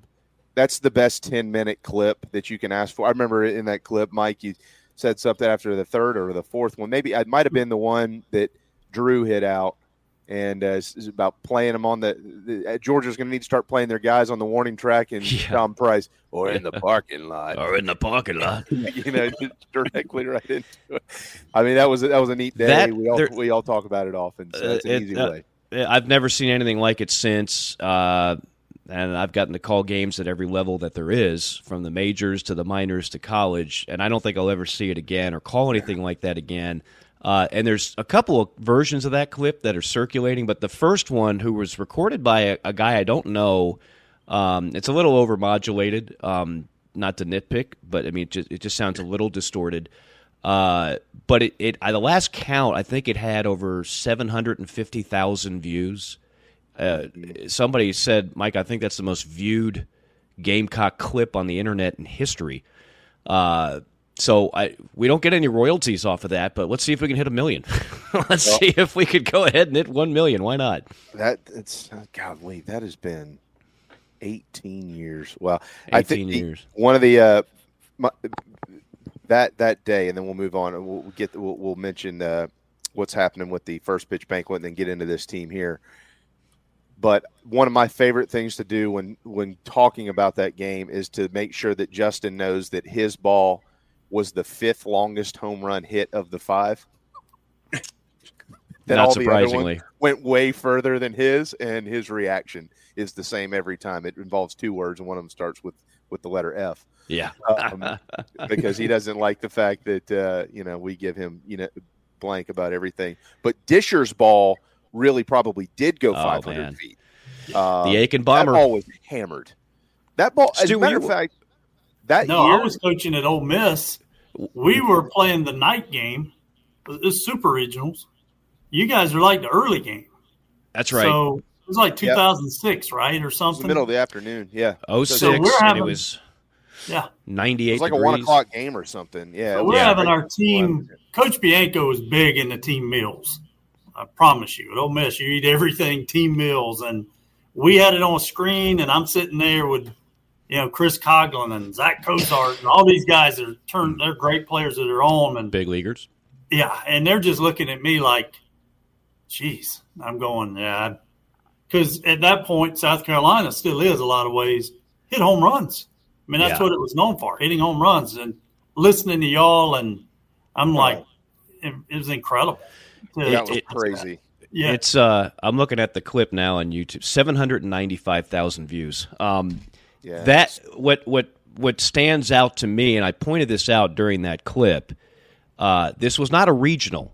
Sometimes in a regional, you face. You know, whoever's got any pitching left, you just throw them out there, and it becomes a joke, quite frankly. It's baseball at its worst. This is game one of a super regional. There's no wind blowing out. You're facing the best pitchers that Georgia has to offer, and you still did that. Yeah. And, and it's not like Georgia hit ten homer. I mean, the ball, they were all just barreled. No cheapies, no wind blown, no ham and eggers on the mound. And they ju- it, it was un- I've never seen anything quite like it. I don't think it'll ever be done again, particularly in a game like that. Like, you're not beating up on the four seed from the M E A C, right? Yeah. You're you're beating up on a co- a College World Series Georgia team from the S E C, and the you're smoking them. The a yeah. host at Foley Field, yeah. and you're smoking them left and right. And the sixth ball Almost nearly got out. out of there. Yeah, yeah, Ian Paxton. Right. He he just he he just topped it a little bit. You know, that thing died on the wall, but died on the wall. It was it, it's incredible. It, there, I've seen, we've seen some balls fly out of Athens. I remember a couple of years ago, or a couple couple years after that in oh eight, during the regular season over there, we got swept, and Carolina only scored five runs in three games, Mike, if you remember. But all five were via the long ball. One of them was off the bat of Justin, and it bro- broke a limb over the right center field wall up in the trees. Um, and, um, but, but they got swept, but ball flies over there. If you can, uh, if you can focus and without the, the drunk students up there in the right field corner, yeah, yelling this, at you the whole time. This, this past season in twenty twenty-three, Gamecocks had a good weekend, oh, knocking I, it over the fence. Messina hit one over there this past year that still hadn't landed. Well, I mean, what I could never understand is we get there on Thursday night to take B P and we're going to hit fifty. And there were all, you remember my, all the students parked there. Yeah, and we'd be like trying to tell the security guy, like, "Hey, can you? Where are these people that have windshields?" Like, oh, it's right. five hundred. If we would hit like five cars, and oh yeah, you know, it would be a, after everyone. You know, it, y'all were out there because they catch Mike and them because we're throwing B P and people. Hey man, what's going on? Well, we're taking B P, yeah. and we had right. told y'all that all these kids are parked for whatever they're doing in this parking lot. I don't think they're all to swim meet or whatever. Cars are just getting hit like it was out of a. I mean, we're, I hate to say we were laughing. Like, see who could. If you hit the Heck same yeah. car twice, you got points. I mean, it, I mean, it just had to be an awful night when they got back to their car. And those were the days when Coach Tanner was trying to make you hit as many as you could in B P to scare the hell out of everybody before you had to, oh, yeah. had to play the game. Brand new balls. Yeah. I mean, it was, yeah, that was the whole thing for sure. Uh, we've got uh, this year's team's probably going to hit a bunch of those too. Uh, a bunch yeah. of power that's going to be in that lineup, more than likely, no matter who's in it. But first, they'll be on the field today, uh, beginning at three o'clock as they start the scrimmage. And then beyond that, it's the first pitch banquet coming up next week, J C. Um, yeah, okay. Yeah, I didn't mute my mic there for the first time. Yeah, the first, uh, first pitch, pitch banquet with Merrifield's headlining it. Uh, over forty items up for auction. Um, It's uh, going to be at Seawells. Uh, it's on Saturday, February third at six p.m. Uh, out there near the stadium, Rosewood Drive. Uh, I don't like to say Rosewood Drive about Seawells because I don't. You kind of get off Rosewood, go straight across, and it, it becomes something else for me. But so, anyways, it's near the stadium. Don't don't go up towards where Rockaway's uh, apparently used to be. Um, you'll introduce to the twenty twenty-four Gamecock baseball team a buffet dinner, uh, a chance to hear from Witt and also Coach Kingston. Uh, as they prepare for the upcoming season, indiv- individual tickets are eighty bucks. Uh, V I P tickets for eight guests that include a Gamecock swag bag are going for a thousand dollars. You can sponsor for two grand, um, and it includes preferred seating for up to eight guests, two Gamecock swag, swag bags, and inclusion in the event program. And proceeds directly support the Gamecock Baseball Enhancement Fund, and that's uh, that's you know that, that doesn't that's not N I L that goes. Uh, to other things that um, fund the baseball program, which uh, which is good. People people got to keep in mind, baseball is not as good as Carolina is. Just like in women's basketball, those aren't revenue sports. They lose they lose money, so they need money. Uh, so this is a good uh, a good cause. I know that John Whittle is going to be there and supporting it, and I think uh, we have a, a membership to the big spur dot com and some T-shirts we're going to put throw in the auction or whatever. Um, and so it should be a great event. And, of course, uh, players' parents uh, hitting me up and reminded me uh, Laurie Becker, uh, her son Matt Becker, is going to be the starting lefty this year, I think, in the rotation. Uh, and just a good night with good people. I know if I were in Columbia that weekend, uh, I'm actually going to be getting ready to go to Vegas, but uh, uh, I would be there. Um, so certainly it's a, it's a good, worthy cause, uh, especially if you are, like I know a lot of you are, uh, heavy, heavy supporters of this baseball program. So check out the first pitch dinner. If you need a sign up form, uh, you can go to gamecocks online dot com and it's right yeah. there, I think, on the baseball tab. Uh, I'll have Phil actually put the link in the chat box for you guys too uh, that are following along in that way. Yeah, it's going to be going to be wonderful, uh, a celebration for uh, this year's group, which Coach Lake will spend the last few minutes here kind of, and, and we'll do this for the next few Fridays too, and then obviously opening day coming up on February sixteenth against Miami of Ohio. But, um, yeah, it's uh, Coach King just spent some time earlier this week talking about how it's kind of flip-flopped, at least the narrative coming into the year compared to last year. Last year it was all about arms, uh, and, and we'll kind of see what happens on offense. Well, we, we found out pretty quickly that team could, could swing it. Uh, we, we were joking around with King maybe a month or two ago, and he was on the air with us. Like, what the hell are you thinking? You, you didn't start Petrie the first two games? He said, well, I, that's not true. I, I'm a I'm a pretty smart guy. I saw him hit the first two games, and then I put him in the lineup, and it all worked out. So he defended himself. But, um, but yeah, we, we know offensively that they can swing it. And you y'all have been – we've been – collectively here talking about the last twenty-five years of this program, and that is uh is as many great arms as have come through this program and gone on and played in the big leagues, and even those that haven't gone on to play in the big leagues, there have been excellent all S E C, all American, bulldog, blue collar style pitchers. But for whatever reason, Carolina baseball has always hung their hat on what we've just been talking about: big gorilla type, hit the long ball type baseball. And and that kind of re- came back, right, Coach, last year? I mean, balls were leaving the yard in a hurry, and, and it feels like for the first time in a while, and I mean this very respectfully to anybody and everybody that's put the uniform on, it feels like for the first time in a while, you're kind of back to those early two thousands type years where you feel like you got twelve, thirteen guys, fourteen guys who – remember the days where Coach Tanner was like, hey, um, it's time, you know, Trey or, or you know, whoever, grind staff, get in there and hit a home run. Sounds good, Coach. I don't know that Coach Kingston's going to say something like that, but it feels like they've got a team that can kind of take you back to that type of place as well. Yeah, and, and I agree. You're going to have a lot of guys that are going to have experience hitting in the S E C and, and a super regional last year. That's a big deal. To have got to that level, to have won a regional, know how it feels. Now you feel getting that super regional. But the key to – I'm obviously an offensive mind. I mean, that was all I ever did when I was an assistant. But you want to make sure – and this is where King and I said the other day – you want to make sure your pitching is not making you put pressure on yourself offensively. So that's why this pitching will be so important. But as a baseball person, you start up the middle, subtracting the pitching. You got a veteran catcher. I mean, you got an All-American in Messina. Again, I go back to Tippett. If Tippett turns out to be the guy that they all kind of think he may, then you're working your way to center field. And Coach kind of had mentioned, you know, transfer Blake Johnson, whoever settles in that center field. I, I just always believe Evan Stone's going to sometimes be out there too. If you can get strong up that middle, then it starts to really help your pitching as they kind of find themselves, because that's going to be the key is, I think today that uh, Kent was over here, he always comes by. I think we've got Eli Jones and Matthew Becker maybe pitching the first two innings a day, or maybe, you know, pitch count or whatever. Those two guys are really going to get that momentum going if they can be your one two.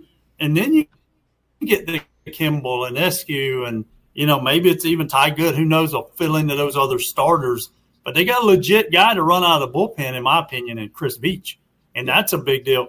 You name all those teams. I can also name the closers on all those really good teams. You know, we had the Gronkavich, the Blake Taylor. Then you bounce ahead and you start thinking about Worlds. Those teams had closers, and they had closers that had tons of appearances, and they might come out and get six outs, not one out.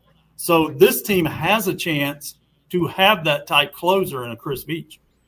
Yeah, I agree with that. I spoke with somebody, uh, you know, in the program the other day too, who mentioned Michael Polk, the transfer from Georgia, and just how far he's come. It's going to probably take him a couple of weeks to really get up to speed. We'll begin to mention his name more and more as time goes. But you mentioned the closer role. You know, those teams also had guys who could come in and set it up. Um, and it's not like some of those days where Matt Price would come in in the sixth and he'd just pitch until the ninth. Uh, you know, we're not really seeing that as much anymore. You know, everybody's kind of shortened themselves up a little bit. So if they have two back end guys, Matthew Becker, I'm just saying this because we saw, you know, Laurie in the, in the chat box earlier, Matthew Becker's a, a guy that I'm excited to watch pitch, Coach. Uh, I've always enjoyed watching him pitch because he's he's got good stuff and he's a left-hander and things like that. But he's got – can I say this? He's got nuts. He's a guy who's got some nuts. He's got some kahunas about him, and that goes a long way in this league. It goes – that's all this league's about. It's just constantly every game testing who can get back up. You know, yeah, yeah you'll have the years where – you know, we were one twenty-five one year, but most of them years you were fighting for that sixteenth, seventeenth win that you knew would put you in the tournament or put you, you know, in the S E C tournament, put you in a regional. And it's every weekend. It, you know, I hear it. Coach said it at the start the other day. Bev said it about softball. I heard Coach Staley say it one day this past week. It's hard to explain this league until you just feel the pressure of trying to win fifteen to sixteen games. Then, and Mike remembers the year we won in two thousand two, the whole S E C, we felt like we were lucky to kind of be there at the end. We were, none of us thought we were going to win that year. We had to sweep mm-hmm. Georgia, and somebody else had to get swept, and it all fell together, and Demetrius got the, the big hit. But you're just back. I mean, you're exhausted. We got on the bus a lot, and if we won, we did have fun for about forty-five minutes. After that, you kind of fell asleep because yeah. you had been so locked in. So that's where you want to get these guys to kind of start doing that early. And the schedule, you got good opponents on, but you got a schedule that could build momentum because if you looked ahead, which we all do, you open the S E C at Ole Miss. And that is a tough place from my experience coaching there and playing there as a, you know, going on another uniform. You got to have confidence and momentum. And as you just said about Becker, you better take some of those out there because their fans are going to call you out on the mat game one. Yeah, that schedule, once you get into the – it's not easy for anybody no. when you get into the S E C. And that's one of the things that I always try to caution people about, not that I know more than anybody, but, you know, just to re- as, a, as, a, as a reminder, uh, Mike, this is the S E C. Everybody's good, and even when you're not good, everybody has a Friday night guy. Mm-hmm. And And it doesn't matter what the record is of the team that you're going up against. Guess what? They've got a dude who's going to pitch on Friday night, and he's yeah. going to go probably pitch, pitch in the big leagues. And that's, that's why right. that's why going eighteen and twelve in this league is phenomenal. That's why getting to five hundred is phenomenal. Everybody's got Friday night guys. Yeah, I, I think, you know, like J C brought up a good point. We were talking college basketball weeks ago, and it's like, you know, as good as this team is, they're going to lose games. Basketball is not an undefeated sport. Well, baseball is a is a sport where you're happy to win series. You're ecstatic to win a sweep in a league like the S E C. So even the bottom barrel teams, to your point, if you they're sprinkled all over the big leagues with guys, they, the pitchers that they had on Friday night. So I don't care who you are. You can have Murderers Row. You can wind up putting a lot of goose eggs on the board as a lineup Friday night in the S E C. That's really the big separator.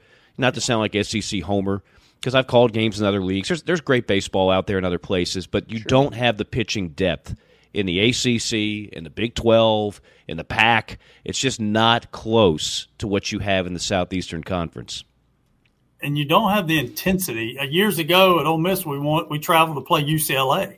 And it's when U C L A was becoming what they were. And there was like three hundred people at the game. Our guys yeah. are like laughing, like, you know, and they were still loaded with talent. They beat us a game while we're out there. But you go on the road in this league, and there's people waiting for B P. Yeah. You know, they're yelling at you. You were with us that year, Mike. They're sweeping the road up to the stadium at L S U because they're yeah. oh, telling us we're going to sweep you. And, I mean, it's just an intensity that when you walk out of the hotel on the road, you were mentally drained when you walked back in because yeah, right. it was about a six-hour day, and you were going to face, like you just said, guys, I'm sitting there with Walker yesterday and we're naming guys. We were talking about Jordan Montgomery. This contract is probably coming down the road for him, and the numbers are credible. And I threw a name up, and, and Christian said, you coach Lance Lynn? How long has he been in the league? Yeah, the guy was playing at Ole Miss in oh six and oh seven, you know, we're his sophomore, junior year, and he's still in the big leagues. You coached him and Pomeranz, right? Drew Pomeranz? Yeah, Drew yeah. Pomeranz. Pomeranz was the first guy that ever started – was the first player ever recruited to start talking about uh, diet and analytics and his dad, and we're all Ooh. sitting there, me and Dan McDonald, going, what's he talking about? He shut us down at the Sarge. I know that much. Yeah. That kid, yeah. you, you, you couldn't touch him. He no. has nasty, nasty stuff. Lynn was just a, you know, I'm gonna, I'm gonna gear up and throw ninety-eight at you. Good luck. Pomeranz had all kinds of stuff in his repertoire. Well, they've heard this story, Mike. I don't know if I ever told you. Lance Lynn came on his official visit in an eighteen-wheel Walmart truck. Yeah, his dad no. was a long-distance truck driver. Oh, and that's fantastic. Yeah, dropped him off, and he rode back home, you know, with uh, the other family who was pretty good. So, I mean, it that's was just crazy. It was a, that's what he was. He was a guy that we tried to run a six-minute mile after a break, and, you know, he ran like a nine-minute. And he told Coach Bianco, you know, if y'all need me to run like that, I need transfer. I mean, I came here to pitch. Right. And uh, the next time he ran, me and Dan had stopwatch. He ran a five-minute, fifty-nine-second mile as far as Mike Bianco ever knew, and we let him pitch for the rest of his career. It worked out well. Yeah, it worked out I, well. I actually saw him pitch last year for the White Sox against the Red Sox. Wasn't his day, uh, and that was a bad situation on the South Side last year, but uh, he still pitches good. I mean, he still got stuff. I mean, here eighteen years later or whatever. So, well, he's a um, I, I, I remember um, when he pitched at the Sarge in oh eight. And Cisco got him. Cisco Cisco was on that day. Mike was dealing. I'll, I'll give my, my, my brother f- some love here. Yeah. But they got to Lance early in that game. Yeah. Smokey and Witt and Darnell hit a grand slam that game, if you remember that. Um, and the Gamecocks, y- y'all remember that, I'm sure. And and the Gamecocks ended up with it was final score, six seven to two or something. But Mike Mike shut them down that day. And I remember thinking, man, this guy's going to be a first-round draft pick. Mike, you're going to be rich. Um You know, ended up working out for everybody. Mike owns Honey Baked Ham now. So, Mike, you know. Do you remember the year when Ole Miss rolled in, and I think they scored eight or nine in an inning yes. early?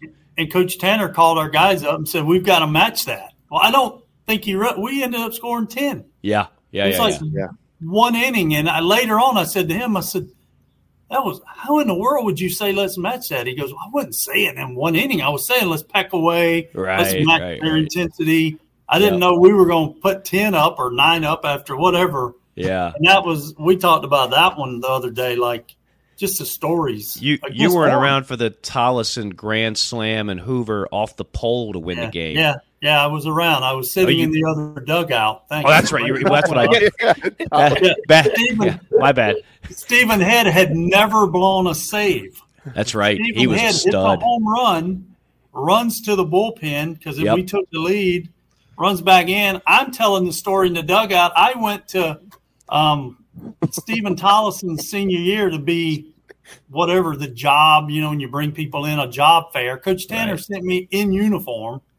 To job fair for Stephen Tolleson. So he's standing at the plate, and I'm thinking, that just hit the pole. Yeah. That's a fair ball. Grand slam. And, uh, yeah, and we're two and out. And that was oh four, right? You won the tournament, right? Gamecocks in oh four. Yeah, uh, only S E C tournament championship. You win the first two games, and then oh, you have a day off in Hoover. So me, Toman, and Monty Lee, we'd yeah. never been in this situation before. We've got a Friday off in Hoover. What the hell are we going to do? So we stay at that old the, the Galleria Mall Hotel, the Winfrey, which is now something else. And Toman, you know, Storm's like, I tell you what we need to do. We need to go see uh, that that new movie, uh, the Gladiator movie. What was it called? Uh, Thor? I think it was Thor. Came out in oh four. Um, and so we're ready to go see a movie, the three of us together. And there's a hill. We, we didn't have a rental car. Uh, there was a hill from the Uh, hotel to to walk down to get to the movie theater across the street. And here's Storm, about a pizza shy of three twenty. He loses his footing, and he starts rolling down the hill like something out of a cartoon. But then as he's rolling down the hill, and we're all, like, worried about him, like, he, he's got a lot of momentum here. He might roll all the way into the street. He pops up like the athlete that he was back in the day as a catcher at N C State, pops up, dusts himself off, and he goes, hey, guys, how'd you like that move? And I was like, and then went on to eat the biggest popcorn with butter they had. Oh, my God. Uh, yeah, no, he he he dominated the concession stand. Yeah. But we saw Thor on the day off, then got back to business Saturday, won again, back to business Sunday, I think beat Vandy in the championship game. So, yeah, of all the uh, the rings that uh, I still have, one of them says S E C tournament uh, champions. Yeah, you might want to hold on to that one. It's hard yeah. to even win a game in Hoover anymore. Oh, uh, it's almost uh, impossible. It's yeah. it's almost uh, it's almost impossible. But and for whatever reason, that event has been like kryptonite for Carolina for most years.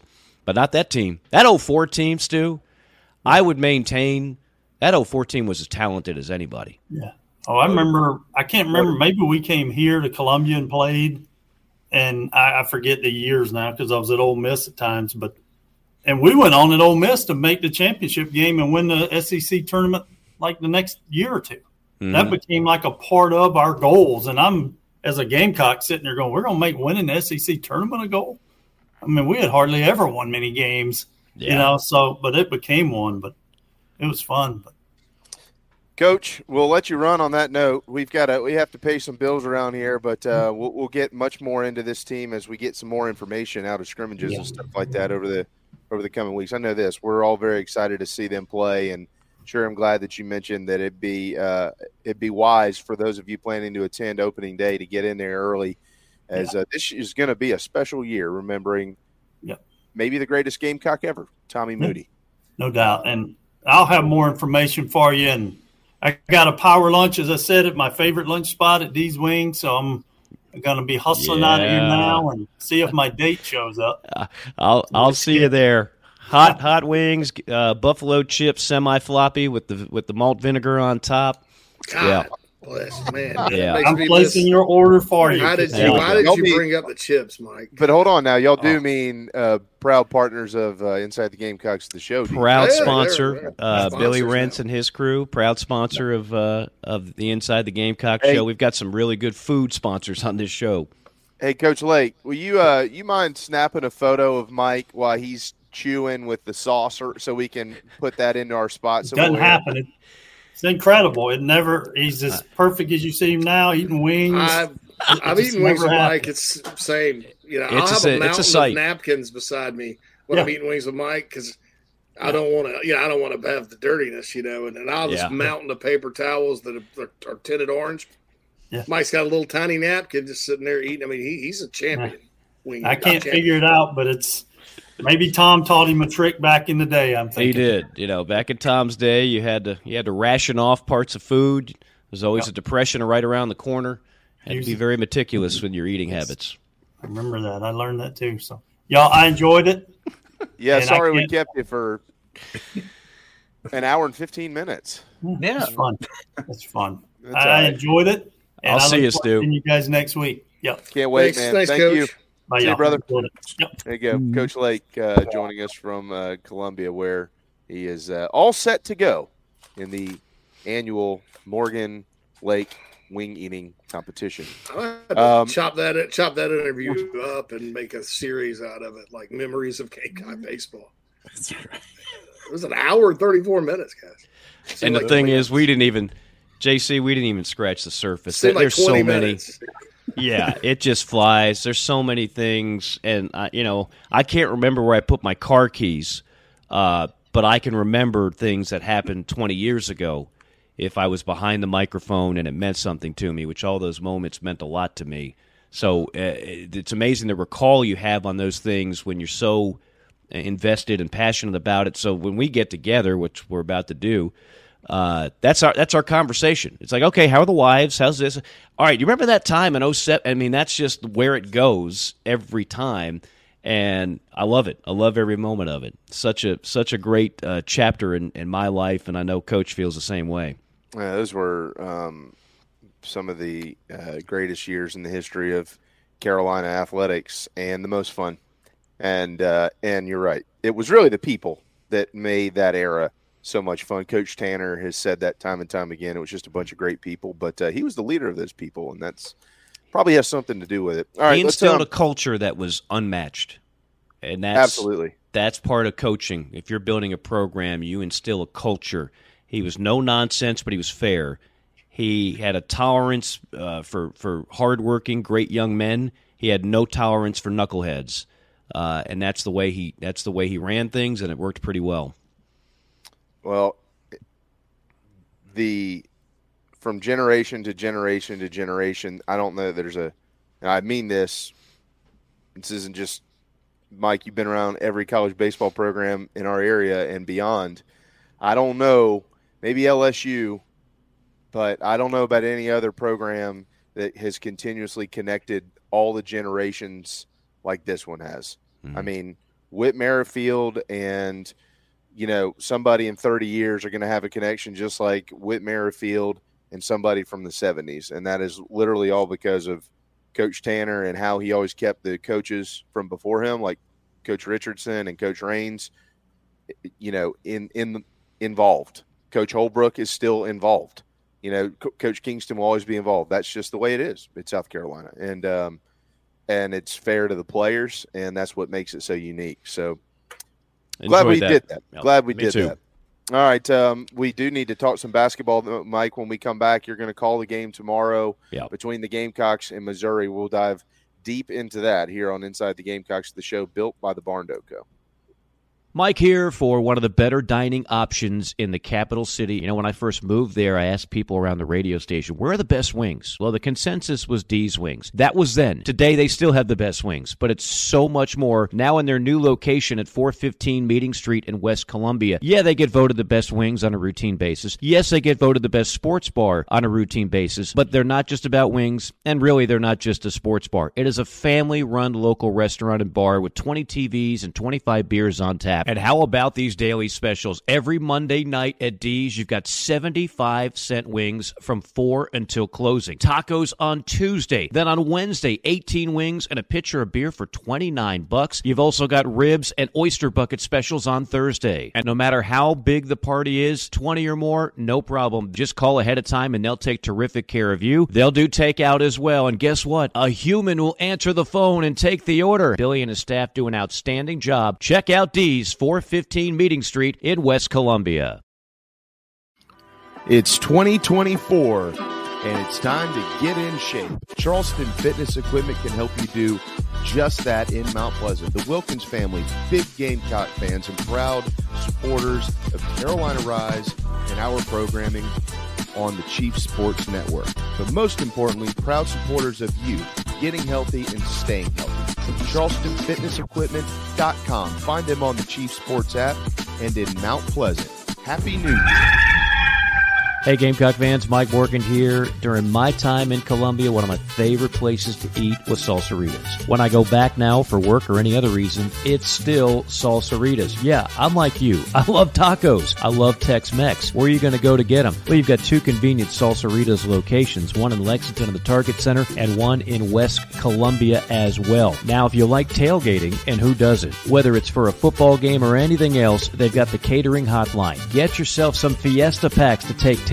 Get yourself the Three Amigos bundles for tailgating. They make catering easy with a fresh, hot setup. And again, you just call the phone number eight oh three, five four three, six two nine seven to set it up. You can also look them up online, or you can even download the app. Salsaritas is just a cut above the rest. That's why they're serving Williams-Brice Stadium and the South Stands, also serving in the Colonial Life Arena. Again, that catering hotline number, make it easy for you and the folks out there. You don't need to settle for sandwiches every time. eight oh three, five four three, six two nine seven. eight oh three, five four three, six two nine seven. Rescues and Resin, proud supporters of Carolina Rise. They are also proud partners of the show. They make products you can't get anywhere else. Custom designed wood and resin products that make your tailgate, make your home, or make anything stand out. Order a custom cutting board, coasters, wall art, tables, and more. Contact Dustin and Tabitha at rescues and resin dot com today. rescues and resin dot com, and put your imagination to work. Rescues and Resin, proud partners of Inside the Gamecocks, the show.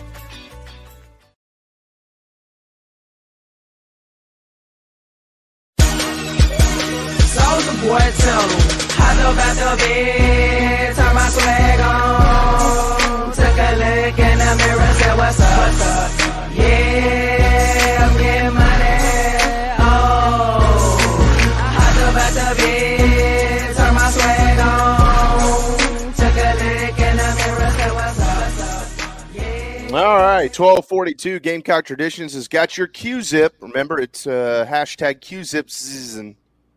season, S Z N. That's the new thing. I don't know. But uh, if you go to Gamecock Traditions in uh, Lexington or up there at the Village at Sand Hill, you can get the undefeated black Q-Zip that Coach Paris wears on game day. Uh, he's kind of opened up a can for himself now because he showed it to the world the other day. And he said it was undefeated.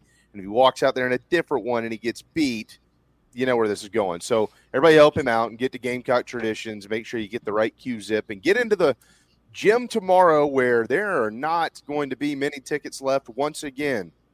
As Mike Morgan always says, give them a product, they'll show up, and they are. The Gamecocks Isn't that uh, funny? Out the yeah. other night against the Wildcats when they thumped them, and they're going to look to do the same against the Missouri Tigers tomorrow. There's a small, hmm. teeny, tiny chance that this could happen, but I'm going to lay the scenario for everybody just so you're aware of where things are with Carolina walking into the contest at four and two.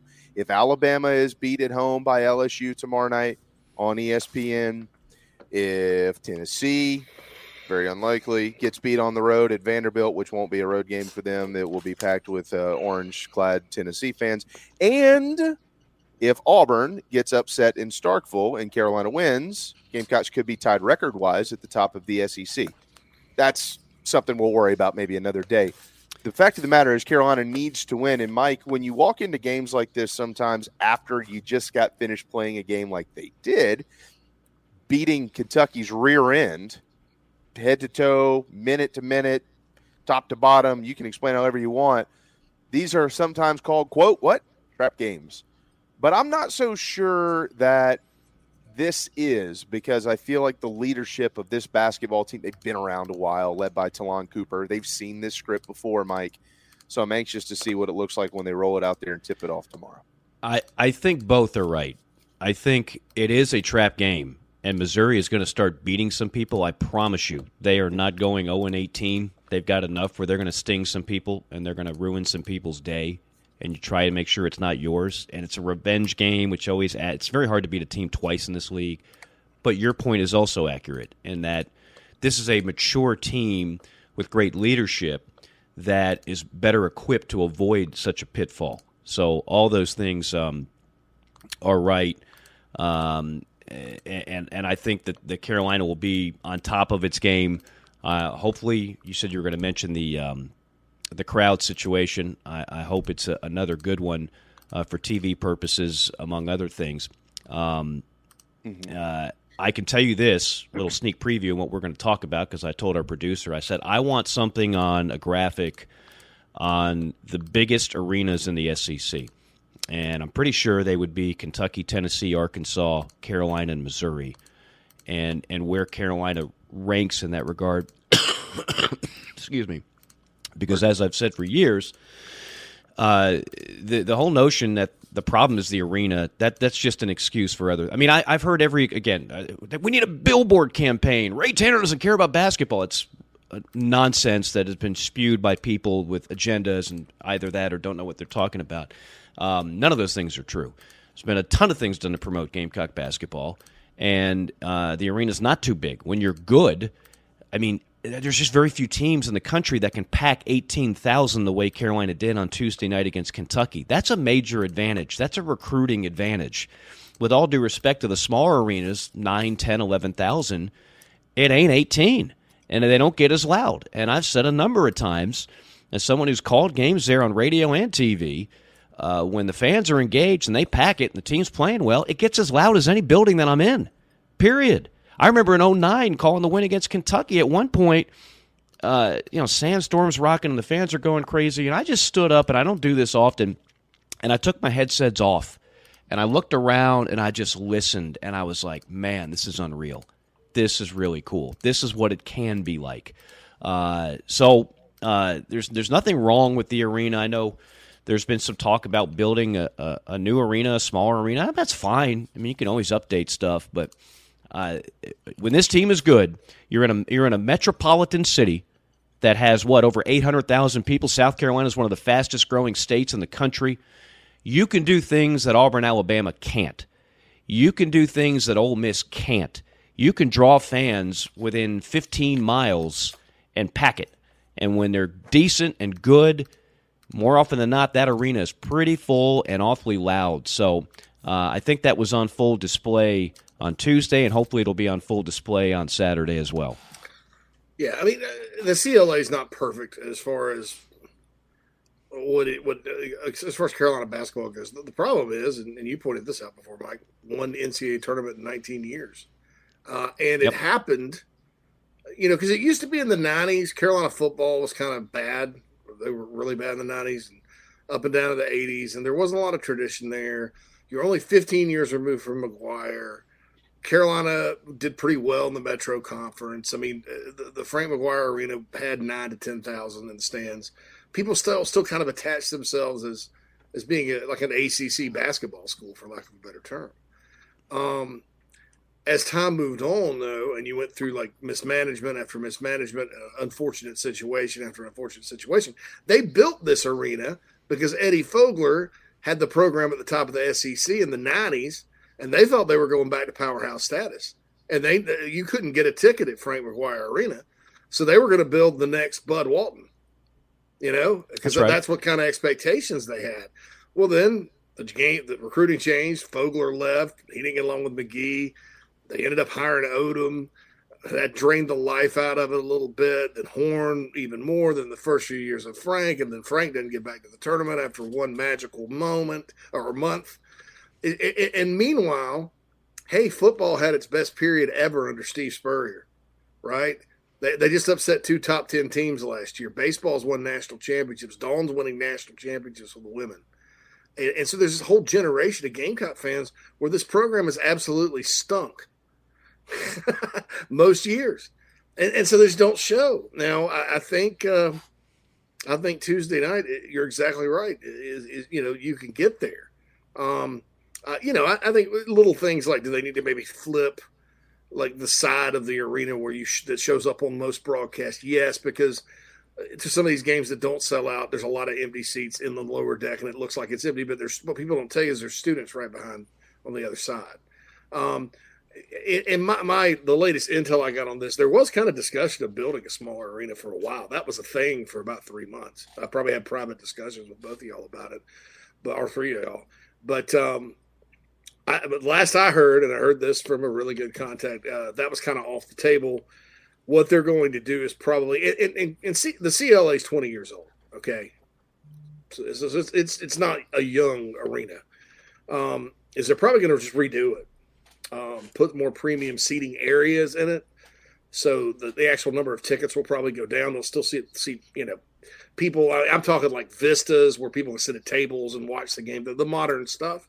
Uh, and I think that's a great idea because when you talk about developing around the arena, that it's right on the edge of the vista, and that there's land back there to develop more stuff and really make it a cool spot. So uh, I've kind of changed my opinion on that. I was all for Mister I was Mister nine thousand seat arena for a while, but I think if you dump some money into the C L A, because uh, it, it, it is a twenty-two year old building, but it doesn't look that old. You know, it looks still really nice.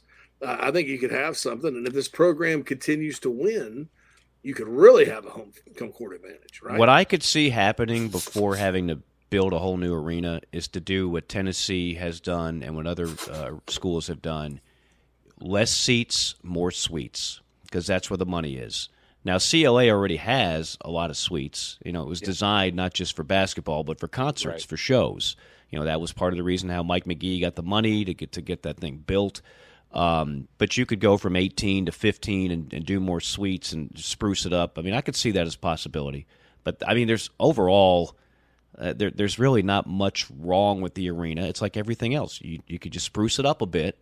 Uh, but, yeah, you could take a few thousand seats out. I wouldn't have a problem with that.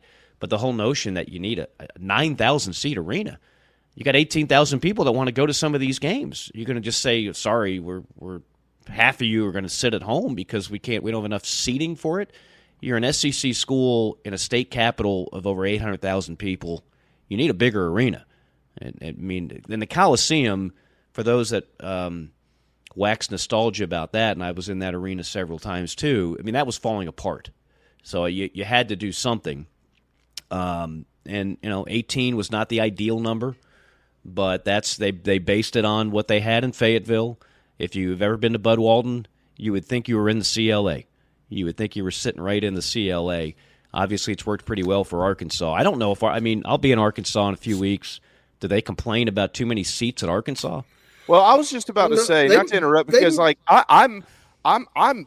This isn't directed at either one of you. I'm so tired of talking about this.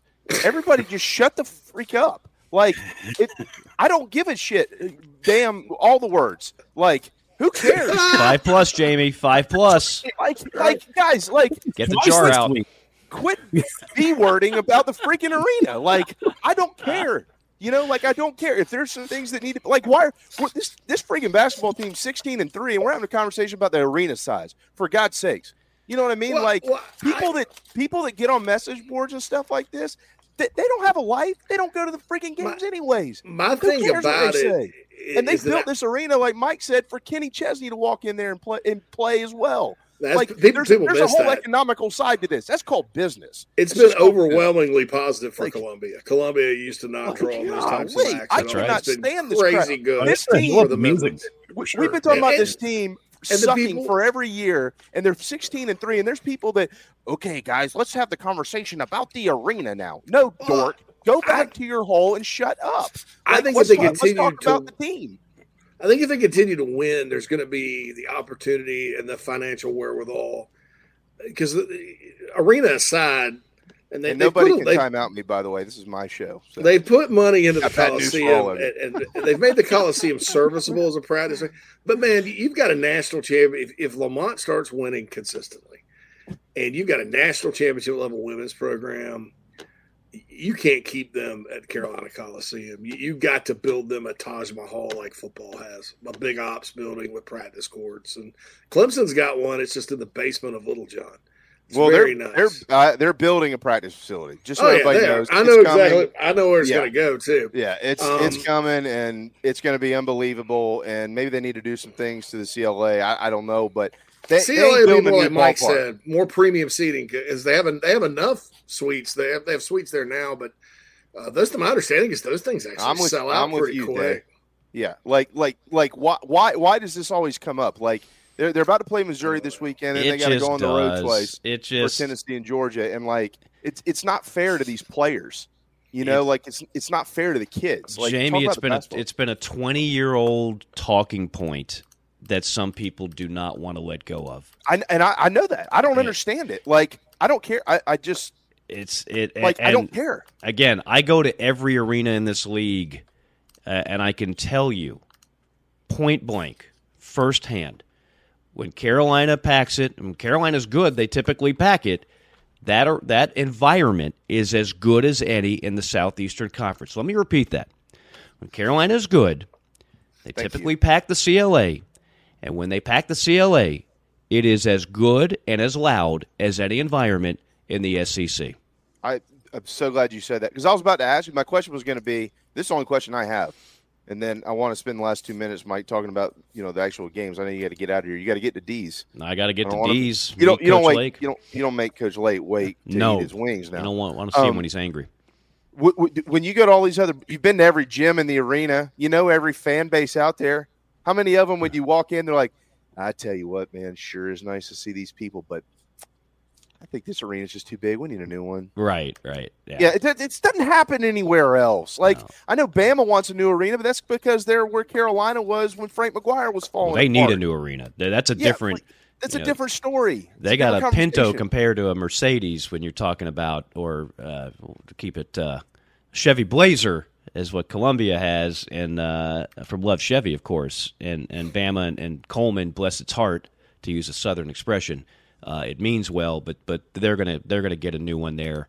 There's too much money in Alabama not to, and Nate Oates has done too good of a job not to. But yeah, no, your point's well taken. Um, but again, when you to go back to J C, one tournament in nineteen years, when that happens, you start grasping for well, what's wrong with this, what's wrong with that. And I understand right. that. I, I I completely understand that because it's yeah. a fan base that does give a crap about basketball, and they want to have answers as to why they're watching all these other programs that are not traditionally good in basketball, like in Auburn, uh, and, and how, how do they go and do what they do, and how come this program has just been spinning its wheels for the better part of nineteen years.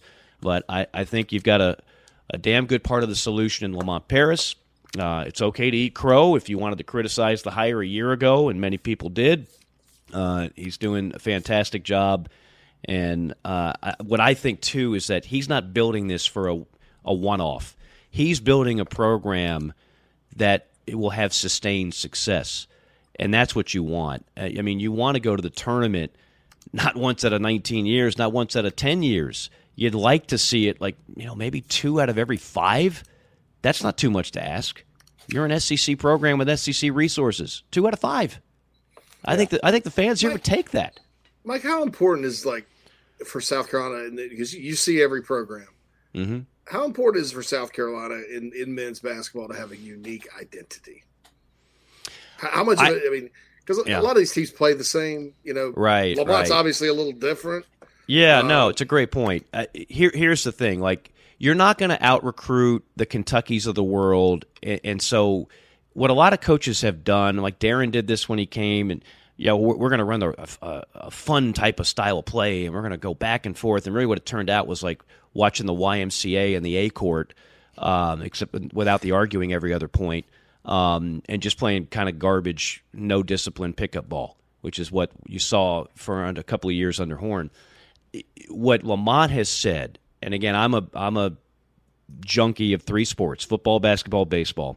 So I, I don't need a tutorial on what Bo Ryan in Wisconsin did. I watched it. And I know that's if when I watch Lamont's teams at Carolina, I feel like I'm in a time warp and I'm watching Wisconsin under Bo Ryan because that's where he got that's his that's his mentor. Yeah. And the reason that works is that defense and handling the basketball travels, doesn't slump like offense does. So if you're not going to get the elite scorers every year, and Carolina doesn't do that, and most programs don't do that, then you can win. There's an other path. There's a different path to success. Every night they lock down defensively, and every night they take care of the basketball. Are there exceptions? Sure, you're going to have a mulligan here and there during a, a thirty-game slate, but that's what they've put. That's their identity, J C, and I think it's an identity that they can work with for a long time and be successful with, as opposed to like, oh, yeah, well, we're running gun here. Uh, Kentucky scores ninety a game. We're going to score ninety-five. That's right. You heard me. No, I don't think that works here. I think it's the the formula is more what you see out of Lamont, um, but it's also a fun system to play, and kids enjoy him. So I, I think that's a that's a unique combination that they've got going right now. Yeah, I, and we got to leave it there, Mike, because we got Brad Muller uh, yeah. on deck here, and we got to get to him. But I, I think uh, the brand of basketball that everybody really wants to see at South Carolina is what they're seeing right now. Winning. A winning brand. It doesn't matter yeah. what it looks like, whether it's defense, offense, or anything in between. When you win, people enjoy watching it. no, so, no doubt. Hey, know. uh, two things before I go. Billy, thank you so much for the kind words. I do appreciate that. John, I'll talk about the whole Braves um, radio situation uh, next time, but you, I, I knew this was coming. I mean, the fact that Powell didn't call any of the postseason during the World Series run, he's basically been a bench guy for the last five years. And I had a chance to work with Jim, called some games with Jim, but uh, but Ben Ingram's a, a star, and, and they got a really good one in Ben. I'll leave it at that. But thank you guys. I'm off the D's. Appreciate it. Hope you guys tune in tomorrow, and uh, we'll see you back on Monday. Mike will be on one o'clock S E C Network for the Gamecocks and the Tigers. Mike, thanks, man. Really appreciate, appreciate it, it as always. Uh, the Golden Tones of the great Mike Morgan, presented by Ryan Brewer Fence and our friend Gary Patterson with State Farm Insurance. We'll continue the basketball talk because the stars of the show last night were the women. And Brad Muller called it, the voice of Dawn's Ladies, up next here on Inside the Gamecocks, the show. Down here in the South, we don't always see eye to eye. While our taste in college football teams or what sauce, if any, goes best on a rack of ribs, or what to mix with our Dixie vodka might be up for debate, we can all agree there's nothing better than a Southern tailgate. And like our favorite college teams, our ingredients come from small towns and big cities. They're grown in Southern soil, are crafted by Southern hands, and proudly represent the South in our backyard and beyond. So raise a glass of Dixie Southern vodka to celebrate being made in America and raised in the South. Electric Bikes of Charleston offers the most fun you'll ever have on two wheels.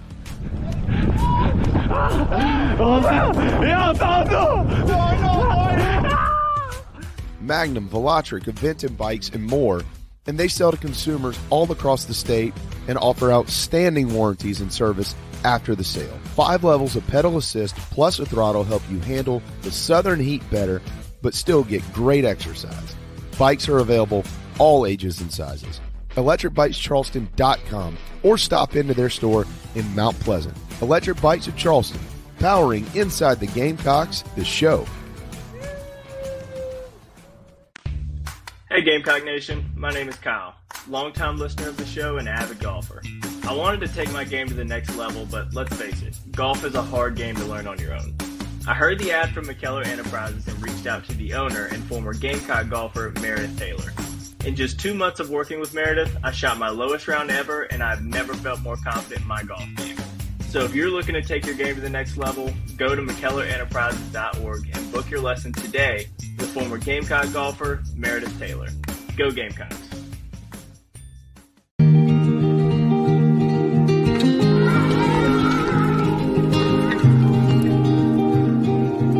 One door opens while another one closes.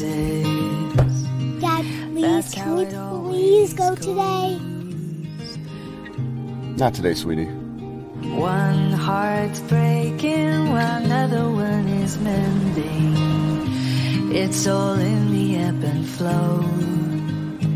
If I had to, I could go it alone, but because you've become my home.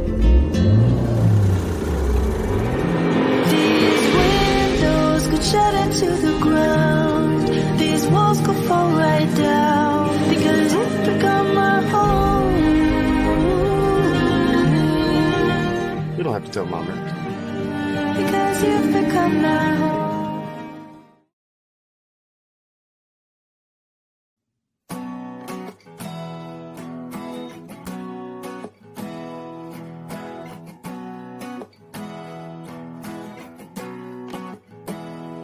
With a little love and some tenderness, we'll walk upon the water. We'll rise above the mist with a little peace and some harmony. We'll take the world together. We'll take them by the hand. 'Cause I got it for you. Oh, I wanna run with you. Yesterday, I saw you standing there.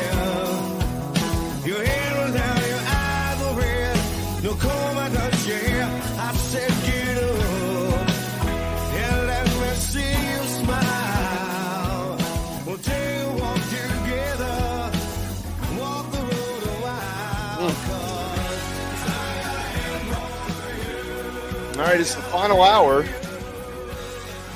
Inside the Gamecocks, the show, part of the Chief Sports Network. I didn't get this in earlier, but uh, as we were talking about a lot of the Gamecock baseball stuff, uh, Coach Holbrook next week on uh, Chin Music will have Whit Merrifield and Jackie Bradley. Those recordings will be released here in the coming weeks, so we're really, really excited about that. Really excited about this, too.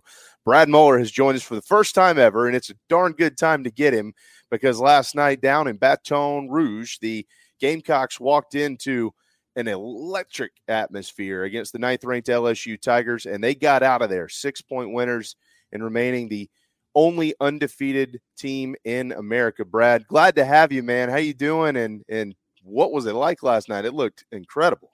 I'm doing great. Appreciate you guys having me. Yeah, it was it was a great atmosphere. A little tired today. Obviously, we got home late and had to be up early to take my son to school. But it was uh, it was a great atmosphere. L S U fans did a great job. You know, sold out the place, more than thirteen thousand strong there, and uh, uh, they were loud. They were in there early. The students, I think, were in there before uh, you know the rest of the fans were, because when the, when our team came out.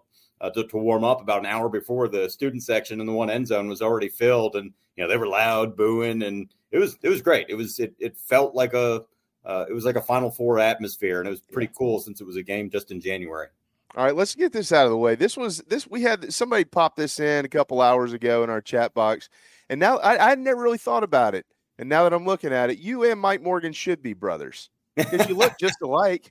Well, we, we worked together for a short time when he was when he was doing radio here, and I uh, started with women's basketball back before the S E C Network. We did some of the uh, uh, pay-per-view football games uh, for Carolina together. Where uh, uh, uh, we did that for for a couple of years before the network was launched. Yeah, yeah, that was, uh, those were the C S S days, weren't they? Yeah, uh, a long time ago. Yeah, man, it it seems like it. Yeah, so something really unique. Uh, you don't see this much, but it happened in this game last night. All ten starters uh, finished in in double digits, and uh, but one of those starters didn't last till the end of the game, and that was Angel Reese. And and I go back to the beginning of our program today. Uh, she's clearly, you know, somebody that's very popular in in college basketball, both men's and women's. Uh, she's got a brand, as we all well know. Brad, Carolina's got a little bit of a brand themselves. We'll get to that here in a minute, but. Um, But uh, Mike Mike mentioned at the top of the show, you know, he thought that when when you saw her play in this game against the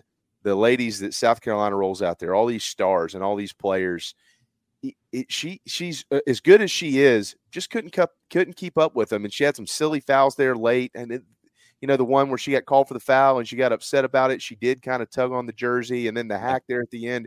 What was your vantage point courtside watching her match up with South Carolina and and kind of how it all played out? Because she didn't even finish the game. Yeah, I mean, she she's terrific. She's a terrific player, and you know, very athletic, and uh, you know, can do things on, on both sides of the floor. And um, she's the kind of player where uh, you wish you wish you had a little bit of that on your team, no matter who you are. You hate her because she's wearing the other uniform, but she's a tremendous talent. Now, uh, from our standpoint, you know, I, I thought the uh, um, the officials called it Uh, pretty square. You know, the Gamecocks got off to a uh, a tough start. In fact, uh, L S U didn't have their first foul called against them until a minute gone by in the second quarter. So they played eleven minutes, uh, the Tigers, without getting a foul called on them. And I was I was a little bit worried about that early on. And then they started calling things a little bit closer after that. And obviously it added up. But that, you know, that's L S U, as good as they are. And, you know, their starting five is basically an all-star team with what they've assembled a lot through the portal. Three of their starters have come from, from the portal either this year or last year, and then a couple of homegrown uh, in terms of freshmen and a sophomore that they, they recruited.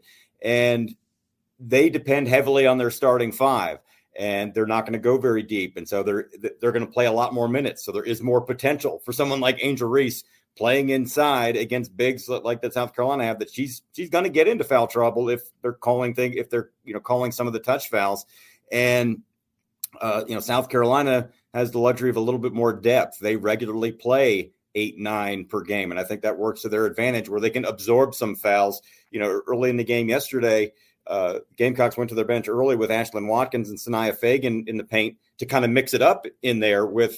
with Reese, and it got physical, and both Watkins and Fagan both had two fouls in the first quarter, but that was still a good thing. Because I mean, that, that was, that meant two of our starters didn't have two fouls, but meanwhile, Angel Reese was getting beat up a little bit. And then maybe she commits a foul here and there because she's, she's just playing more minutes and having to play, not just against Camila Cardoso, but she's having to play against Watkins, or she's having to play against Fagan, where those three combined are playing against her. So I think, that was the big thing is, is South Carolina has the ability to wear people like Angel Reese down a little bit. And that's tough. I mean, Angel Reese is one of the best in the country at, at her position. But when you're when he, when she has to play as many minutes as she does, she's going to get into foul trouble with all those bigs just slamming into each other like they were. Brad, I kind of I go back and forth um, listening to, to your voice. I do this with Derek, of course, uh, on the men's side, and and trying to listen to what they're saying on T V from time to time too. And I, and I did catch Dawn's interview after the first quarter last, I think it was after the first quarter or maybe going into halftime. It was one or the other.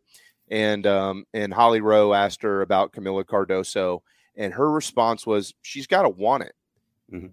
What, what do you, what were you seeing early in the game w- with her specifically and in the matchup with Angel, and, and how kind of L S U would, would move her around down there? She came out in the second half, of course, and, and she was locked in and ready to go. Yeah.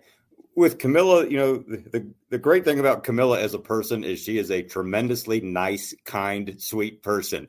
Sometimes that's not good in an intense basketball game uh, because she's a very unselfish person who sometimes um, I always use the uh, comparison to Elena Coates, an All-American here a few years ago, who was a more, and I mean this in the best possible way, a more violent player that, you know, would, would would run into you and wasn't worried if she got called for an offensive foul, because she knew the next time she came down the floor, that person was backing up, didn't want to get, you know, run into again by, by Elena Coates. And, and Camilla, sometimes she's a little too unselfish where she doesn't, she gets the ball, you know, in the low block and she'll pass it back out. I'm like, no, we get it to you. You got to shoot it, go up, get fouled, you know, if nothing else. And I think that's what you were seeing a little bit early on. They were, they were guarding her with Angel Reese, but then as soon as she touched the ball, Haley Van Lith would come over, would slide in, and they were doubling a little bit. And she was, I think, just being a little too passive. But then sometimes when Camilla gets that little bit of fire in her and gets that uh, pep talk, we'll call it, from, from coach, then, you know, then you see it like you saw in the second half, like, okay, go dominate. And that's what they want to see out of Camilla. She's the biggest one on the floor most, most nights at six seven. They want her to dominate, keep the ball up, you know, keep the ball up here where they can't swat it away, and, and go dominate. Because when she gets just a little bit angry, and she doesn't get angry very often. I mean, she's good on her own, but when she gets a little bit angry, yeah, she can be good. And we saw that in the second half where I think she had had enough. Um, you saw where she blocked a shot of Angel Reese and kind of gave her a look. And that's a lot of emotion uh, on the floor for Camilla, because she usually doesn't do that, doesn't really show a lot of emotion, doesn't talk much. But when she blocked a shot from Angel and kind of gave her the stare, you know, okay, now now she's fired up. You, whatever button needed to be pushed got pushed. She yeah, I love seeing that, that stare and that smirk. You could just yep. see the fire. It was just like, you know, and from what I saw, Brad, and, you know, I mean, you would know better than I for sure. Uh, but it was like you could, with them being tested like this in this kind of environment, I mean, this was like a tournament environment. Let's just put it like it was. Uh, that you could see this team like mature as the game started to go on and on and on. And they're just, and they finally there when it was gut check time, you know, halfway through this fourth quarter, just were like, we got this. We're going to take this and, and walk away with the W. You know, the neat thing, there were so many moments in this game, you know, when South Carolina got down eleven a few times in the first half, and you're starting to wonder, are they going to get run out of the gym here? Because L S U was playing great. They yeah. really were. Um, but then when South Carolina far- started fi- uh, finding a rhythm, hitting a couple of, you know, buzzer beaters in the first half uh, to get back in it, even when they were trailing most of that game, I felt like they were still doing what they wanted to do. They were getting shots that they wanted. They just weren't hitting them. South Carolina, right. unlike previous years, wasn't a very good three-point shooting team. They're a good three-point shooting team this year. They lead the S E C in three-point shooting. They don't depend on it. You know, that's not their number one priority, but their their guards were getting good looks. They just weren't knocking them down like they normally do. There was at one point in the game, South Carolina's three starting guards were combined one for ten from three-point range, and that just wasn't what they were all season long. But they were getting good shots, and you just felt like, you know what, sooner or later, the numbers catch up to you, right? You know, you start off one for ten. If they're a fifty percent shooter, that means they're going to hit a whole bunch in a row, right? Because you usually shoot your average.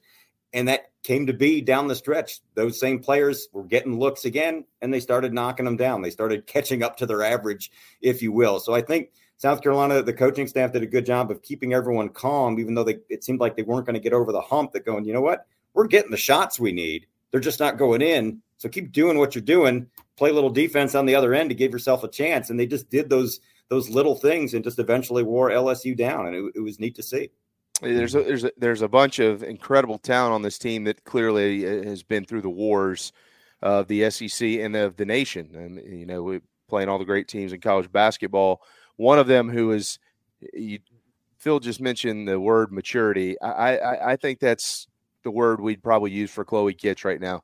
She's growing up between our eyes, you know, or, or, or right in front of our eyes, right, Brad? And she seemed like just a kid. And then last night, early in that game, thank goodness for her, because she was on it. Yeah, exactly. And, you know, I, I I joke around, I call her a freshman and a half, because she came in last year, you know, after finishing high school early. She came in in January, was basically a high schooler last year. And what, what a difference between then and now. She's a player now, you know. She went yeah. from, you know, last one off the bench last year pretty much to she's a starter all year. And I think the neat thing was, was they weren't, L S U wasn't making her a priority. They were worrying about Camilla inside and maybe preventing Pow Pow from getting open looks, and she's the best three-point shooter in the S E C. And th- they they weren't paying as much attention to Chloe. And Chloe, uh, whether she was told by coach or just took it upon herself, realized, you know what, I'm I'm going to take Morrow one-on-one. And she kept driving to the rack. And as, as you guys know, Chloe's not a big girl. She's tall, but She's she's slender, and she was going up against much bigger, stronger bodies, but she played fearless, kept driving to the basket, got to the free throw line a couple of times, but kept South Carolina in the game with dr- driving layups to the basket, and then went off script, hitting her first three-pointer of the season uh, as well. So even though she didn't do a lot in the second half because they had to pay attention to her then, she did a great job of keeping South Carolina in the game and not being fearful, fearful driving in where there was two All-Americans inside with Morrow and uh, and Reese. I just got this in uh, from Diana. Uh, seen South Carolina senior Camila Cardoso earned a spot on the twenty twenty-four Lisa Leslie Award Top ten, the Naismith Basketball Hall of Fame, and the Women's Basketball Coaches Association announced it. Uh, this is the seventh season of the award. It goes to the top center in N C double A college basketball and has been won five times, of course, by a Gamecock. I think we could probably all figure out who those ladies are. Camila is trying to be uh, another one here, and if she keeps playing this way, she might be. Um, so, big, kind of a big picture here. I want. I'll, I'll start from the inside and work our way out uh, to, with the with what's coming down the pike and stuff. But you, I mean, Brad, you're as close to the program as is anybody who's actually not coaching it or playing in it. Um, d- describe this group for us, this group of young ladies. They they clearly have leadership. Uh, there's always leadership on a Dawn Staley coach team. There better be. Yeah. Um, but uh, describe this group for us and what makes them so great, because they're undefeated. Yeah, I think confidence is the big thing. You know, I, I don't think anyone really knew, even Coach Staley. I don't think she fully knew before the season started what she had. She knew she had good players, but wasn't sure how long it was going to take for this team to mature and play well together, because, you know, let's face it, you, you graduate all five starters and seven players overall from a of a team that went to the Final Four every year, and, you know, mo- most of them were four-year starters, and you replace it with a group of uh, of kids that have been coming off the bench playing limited minutes. I don't think anybody expected them to be as good as they were so early, but this team had a certain uh, level of confidence. Uh, you know, and there was areas they, they could certainly grow in terms of maturity and handling things and, um, you know, that leadership that, that they were looking for early on. But uh, I think the the biggest thing with this team is th- there's this confidence. You know, you, you sometimes you, you you hear that with freshmen. Freshmen don't know what they don't know. And um, I think some of this team, even some of the older players, they don't know what they don't know. They don't nobody – They don't know that they're not supposed to be this good, you know. I mean, they're they're all good players. Gamecocks have, you know, a ton of McDonald's All-Americans on their roster, but, you know, again, I don't think anybody expected that this team was going to do what it's done to this point in the season, and and how quickly they came together. Starting with that game against Notre Dame uh, in France, where they, they you know they ran the, a good you know top ten Irish team out of the gym, um, and I think this team just has a lot of confidence in in itself, and they they certainly have fun playing together. And the other part of the confidence is the unselfishness, and you can see that because every almost every game, it's rare that you see somebody score twenty points for this team. Okay, you know, it happened last week. Malaysia Fulwiley had twenty-one points in the game last week against A and M, but for the most part, you're going to see five, six, or even seven players anywhere between nine and fourteen points a game, and that was the way it was last night. Gamecocks had five in double figures, but the, the most anyone had for Carolina was fourteen, and that's the way it's been all season long. They They like passing to, to their teammates and, and setting them up. And that's rare that these days where you can have a group that big be that unselfish, because usually there's always one, and one can spoil it for everybody. Is that a is that a Dawn thing? Because you, yeah, like I, you I think part yeah. of it is the way she recruits, um, and it's getting them to buy in, because all these kids were stars in high school. Like I said, right. you know, there's what, nine or ten McDonald's high school All-Americans on this roster. They were all stars. Uh, they were all heavily recruited. And, you know, the, the neat thing about this team is you've got some of the older kids, you know, people that are juniors that didn't play much at all their first two years. And in a lot of other programs, they would have been gone. They would have transferred. Say, you know, I'm a McDonald's high school All-American. I'm not playing because I got all these other good players in front of me. I'm going somewhere where I can play.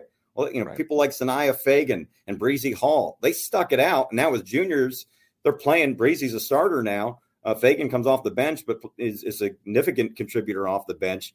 The fact that they buy in, uh, as Coach likes to say, trust the process. You know, now is their time, and they're making the most of it. But you don't see that a lot these days. And they, they own every moment they're in. I think that's what, what is really unique about this. You saw that multiple times last night. We've got to have this here, and they got it. I mean, you mentioned, mentioned Breezy Hall. Those two shots at the – those two threes that went in, it's cold-blooded, man, you know? Yeah. It, it, it, boy, you know, what a difference she's been. You know, the, her first couple of years, she was basically a defensive replacement coming off the bench. She kind of would fill in for Bree Beal the last her first couple of years. And, um, you know, obviously she, you know, she's another one, was a was a high school All-American. So you knew there was some talent there. But this year she she made a huge jump.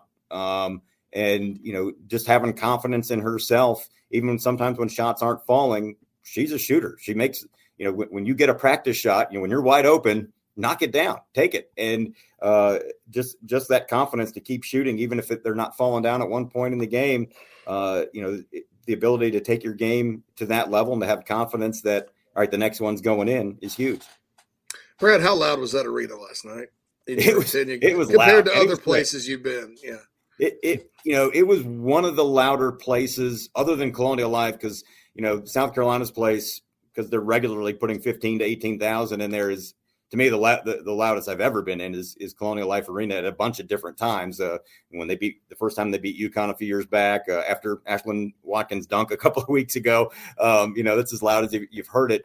But that was up there in terms of road places I've been. That was not a Final Four, because uh, the P M A C holds about uh, thirteen thousand. There wasn't an empty seat. They were there early. I think they let the students in early because of College Game Day being there. You know, so our team coming out for uh, the warm-ups an hour before tip-off, the student section in that one end zone was entirely full, and, you know, the boos just coming all the way. And when the, when L S U got up by eleven in the first half, yeah, it, it was loud. You know, loud when you're you have to turn your crowd mic off because if there's enough sound coming through your headset that you can't even hear yourself. Uh, it was crazy, and but it was good. It, it was a great atmosphere. It's probably, uh, you know, that and maybe a few years ago when we played uh, on campus at UConn back when Brianna Stewart was playing for them, because um, sometimes we play in Hartford when we go up to UConn every other year. Uh, yeah, that that was one of the louder places uh, we've been. Certainly the louder, the loudest they've been in this year. Uh, you know, the closest other to this year was when they played up at uh, North Carolina. They filled up Carmichael, which is only about a seven thousand seat arena. And then actually when we played Utah up in Connecticut, Uh, yeah. A little mini tournament single game up there at the, at the, uh, the Mohegan Sun. It was a lot of UConn fans there because they were playing after us that were, you know, didn't want us to win because they're tired of us. Um, and, you know, it was pretty loud there. But, uh, yeah, this was the loudest yeah. uh, road game we've been at in, in a few years for sure. Uh, I, I watched all L S U basketball through the years, men, men included, and it's like it uh, – on T V, it's the loud, or tape, videotape, obviously not in person. It's the loudest I've ever heard an L S U basketball game. Like football, we obviously know that gets really loud. uh, baseball at the box gets loud down there. But uh, the P M A C, the Maravich Assembly Center, uh, Mike Morgan kind of backed this up. He says it's not the loudest arena in the league normally, but boy, they got, I mean, it was, they got after it. Uh, kudos it sounded to them. Loud.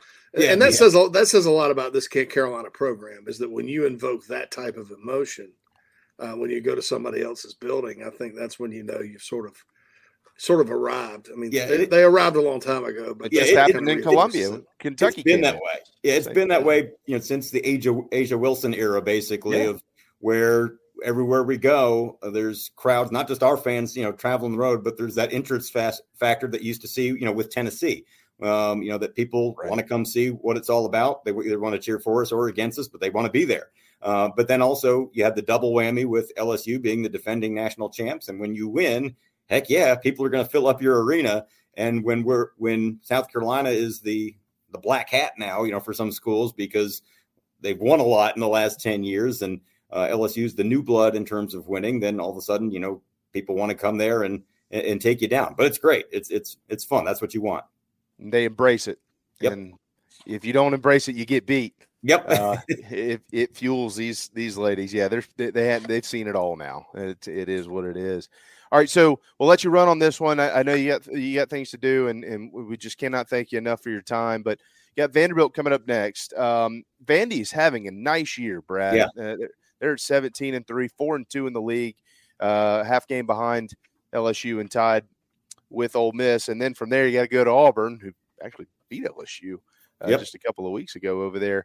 Everybody is clearly circling the UConn game uh, coming up on February the eleventh. We know Don Staley isn't circling the UConn game. There's a, there's a bunch in between now and then. So I wanted to get your thoughts on what, what is left between now and then and how she keeps them focused on the task at hand.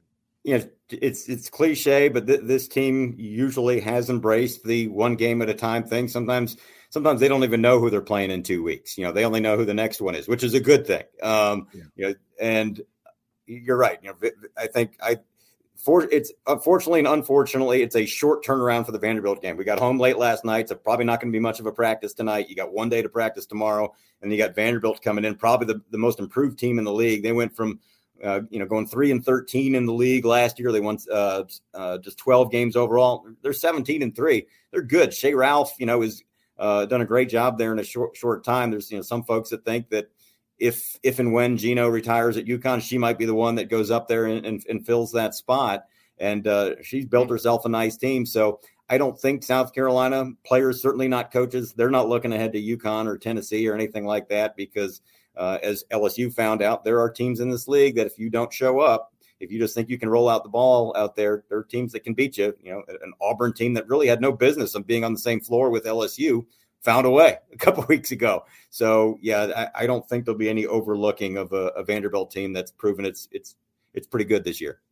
Gamecocks, as you all probably either know or at least would expect, are widely regarded as a a heavy, heavy favorite to be the top overall seed later on in the postseason, but a long way to go uh, to get there. Brad, you do an amazing job. Really appreciate all you do for Gamecock Athletics. Uh, we'd love to have you back as, as, as soon as we can get you back because hopefully it'll be another special year for, for Coach Staley and her program. Yeah, I hope so. Thank you guys for having me on, and hopefully uh, I've, I've never thought these words would come out of my mouth. Hopefully we're going to Cleveland. That's what the Final Four is this year. That's, I've never, uh, you know, never thought I'd say that, but we, we were, coming to Cleveland later. We were talking about that with, with Debbie. Albany. Albany, and now Port, Portland's not even a good trip anymore, you know, because the, the no. city. No. Uh, it used to We've be, been to Albany. It's nothing special. Albany, and then you got to get to Cleveland, man. Who decided this? Man, what a terrible year to – What a terrible setup. Seeing you here in Greenville first, Brad. I, I'm, yeah, I'm, I'm happy we get to go to the, the S E C tournament in Greenville again because they do a great job there. I, you know, they I'm do. glad they kind of made that mm-hmm. the uh, one, one of the homes for women's basketball for the S E C tournament. I one hundred percent agree with that. It, it is a perfect town yep. and a perfect building to do that tournament in. I, I one thousand percent agree with, with that. Well, uh, now you're home. You got Vandy this weekend, so at least you get to hang around Columbia for, for a few days before hitting the road again. Thanks for all you do. All right, thank you, guys. Appreciate you having me. Yes, sir. There you go. Mike Morgan's long-lost brother, uh, Braden Muller, the uh, voice of uh, uh, Gamecock women's basketball, uh, joining us here on Inside the Gamecocks, the show. All right, we got to step aside for a timeout. Speaking of projections, you'll like this one. I'll tell you what it is and what it means. Powered by Electric Bikes of Charleston, Inside the Gamecocks will be right back. Gamecock Traditions, South Carolina's elite retailer for anything Gamecock related. The best selection for basketball, baseball, football, tailgating, kids stuff, and everything else.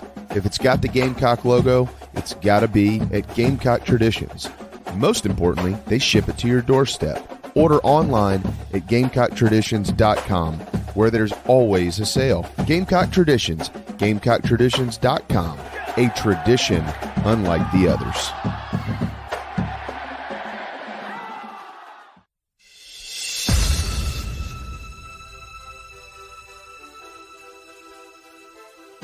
South Carolinians, this message is for you, as well as for people in Georgia, Florida, and Tennessee.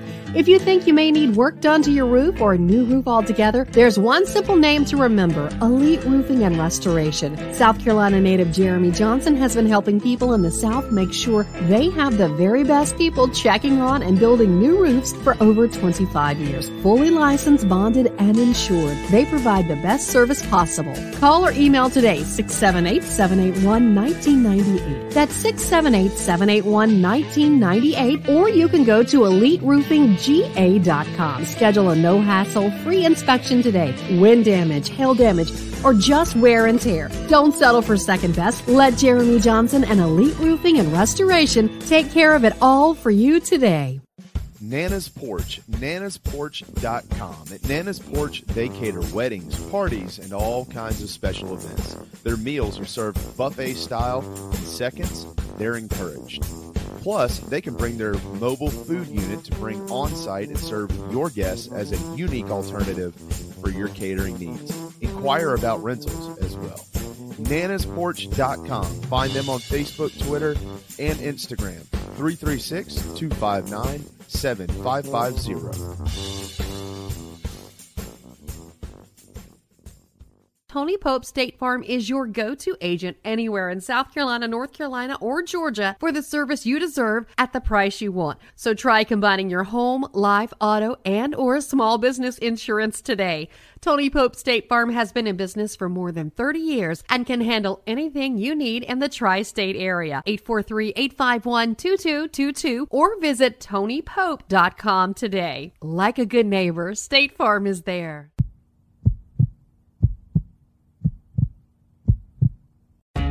Charleston Fitness Equipment is keeping South Carolina in shape. Clients have come from all over the Palmetto State to find that one piece of equipment that they enjoy that keeps them looking and feeling good. Whether it's a home rower, treadmill, elliptical, free weights, a home gym, or something else, Charleston Fitness Equipment keeps the mirror smiling back at you. Get in shape like the Gamecocks do. Visit charleston fitness equipment dot com. Gamecock owned and operated and proud partners of Inside the Gamecocks, the show. The preferred sign partner of Gamecock Athletics is Signorama Columbia, and they should be yours too. A full-service sign company that handles design, production, install, and service, Signorama Columbia has helped to bring to life the perfect vision for so many all across South Carolina. Owned and operated by proud Gamecock alumni, they can handle all types of signage, including interior and exterior, vehicle graphics, and more. Go to signorama dot com and find the West Columbia location, or call them at eight zero three, four zero seven, nine two eight four. Bring your brand to life with Signorama Columbia and go Gamecocks. Cool Joe here, and when I'm not eating average jambalaya or celebrating endless summer in Destin, I like to eat pimento cheese straight out the bucket. Mmm. And the only pimento cheese I like to eat is from Nana's Porch. It's award-winning. It'll melt in your mouth. It's good on a cracker. It's good in a bowl. It's good on a piece of bread. Also, don't forget Nana's Porch has a hell of a food truck. It's award-winning as well. And they're here for all of your catering needs. So get online, nanas porch dot com. It's mm-mm good. Coach O signing off. Endless summer, go Tiger. For chicken cock, we get a medium to medium plus toast. The char level, we use a number three level char. If you char too deep, you start burning away some of those flavor components that you just created. If you just char a barrel and you don't toast it, you're going to create some of those flavors just on a thin layer, just inside the char, but not the actual depth and full extent of flavors uh, that you're going to get if you toast it properly. All those elements, that's exactly what they do. They boil down to great flavor.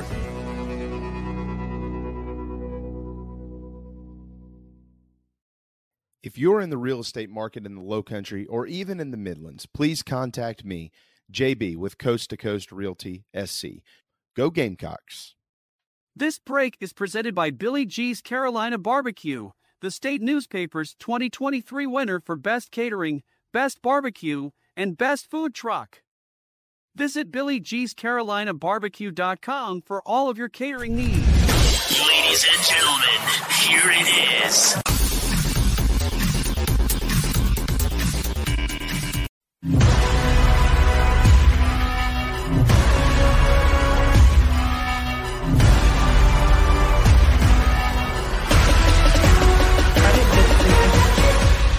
This is Jacoby Wright from Gamecock Basketball, and you are listening to the show with J B, Bill, and J C. Go Gamecocks!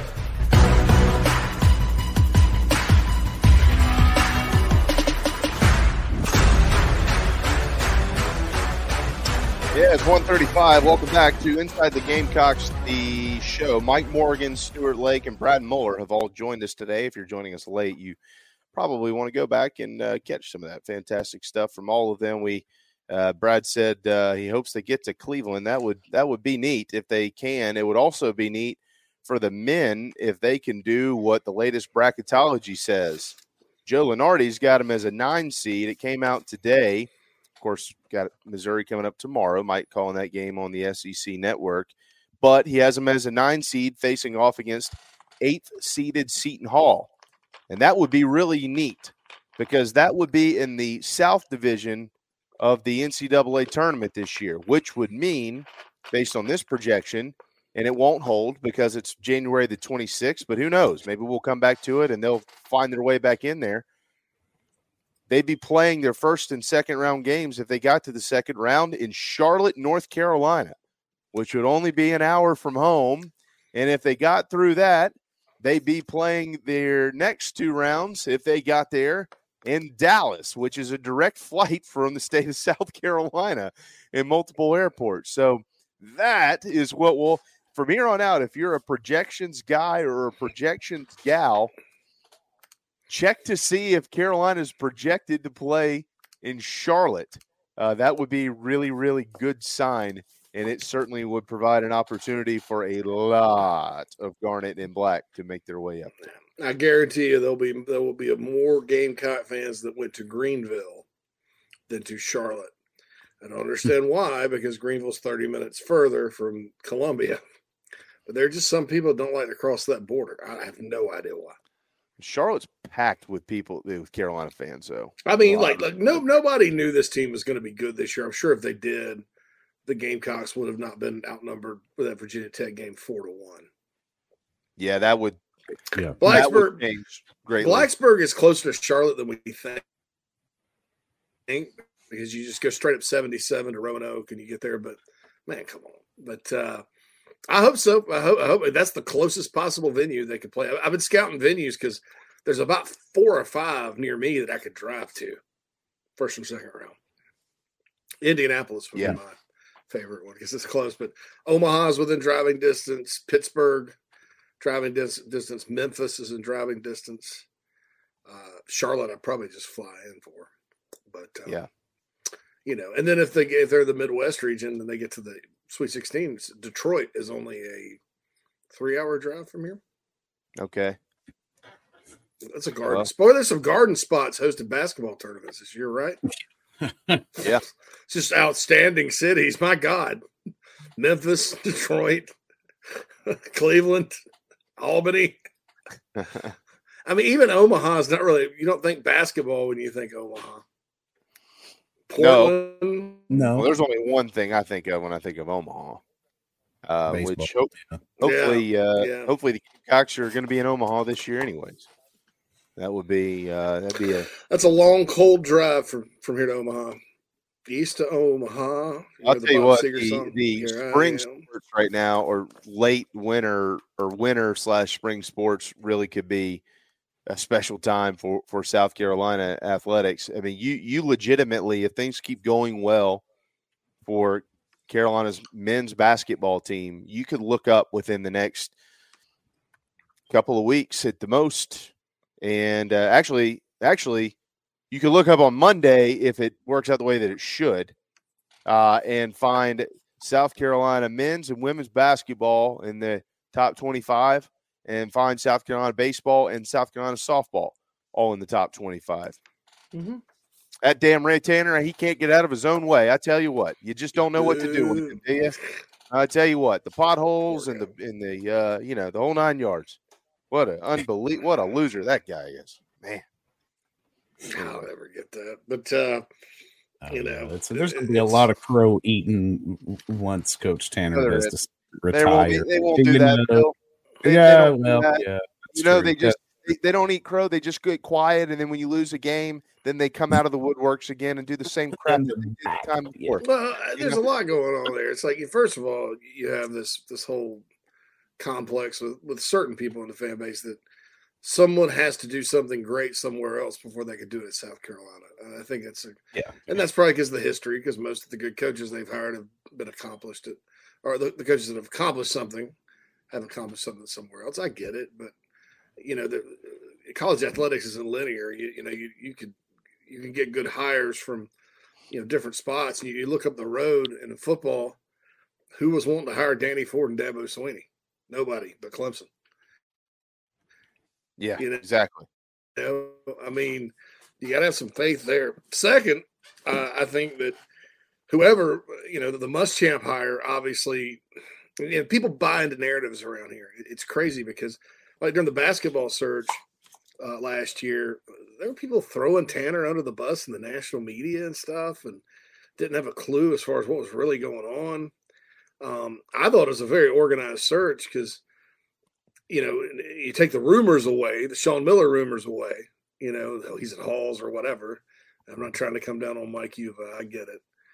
Um, you know, you take that away, and what, what happened was, you know, they they probably they probably Dennis Gates was probably the first choice for the job. He's coming in this weekend with Missouri, uh, and then it kind of Bob Ritchie kind of, for lack of a better term, pulled his name out because he thought he should have gotten he should have been higher on the list. They did interview Sean Miller. They were told to interview Sean Miller. Mm-hmm. And they did. Sean got the uh, Xavier job, obviously. Um, and then it got down to Lamont and B J Mackey, and they went with Lamont. I mean, now I, I, didn't, I thought they should have gone the other direction. I'll be honest. I'll, I'll own that. Um, and I didn't see anything out of the team last year that made me expect this this year at all. I thought, hey, they'd be, we sat here and said, oh, they, they'll be better, but improved. You know, they won't be last. They won't be last. That was our expectation. Uh, but they could do much more than just not being last. You know, Mark Kingston, I, I don't know. You know, let's see what he does this year. I think he's still got to have a really good year. I think he's set up to have it. Uh, I think that not having a transfer portal early in his tenure hurt him. Um, there were a lot of guys committed early that that maybe Coach Holbrook was looking forward to developing, and, and then Kingston didn't. You know, you, you, when you're a coach, you go get your guys. Not every beauty's in the eye of the beholder. Um, you went through the they went through the pandemic. That that stunk. Um, you know, it, it maybe it's taking some time. I'm not excusing anybody losing. I'm just saying that a lot of times these these hires everybody's against to begin with, they riot in the streets, end up working out, and that's not just in South Carolina, but everywhere. Uh, and then other play, other hires you make, you, you jump up jump for joy, and it's a lock, and you're booking tickets to the Final Four, or Omaha, or the national championship game, and and they're out and fire, fired in three years.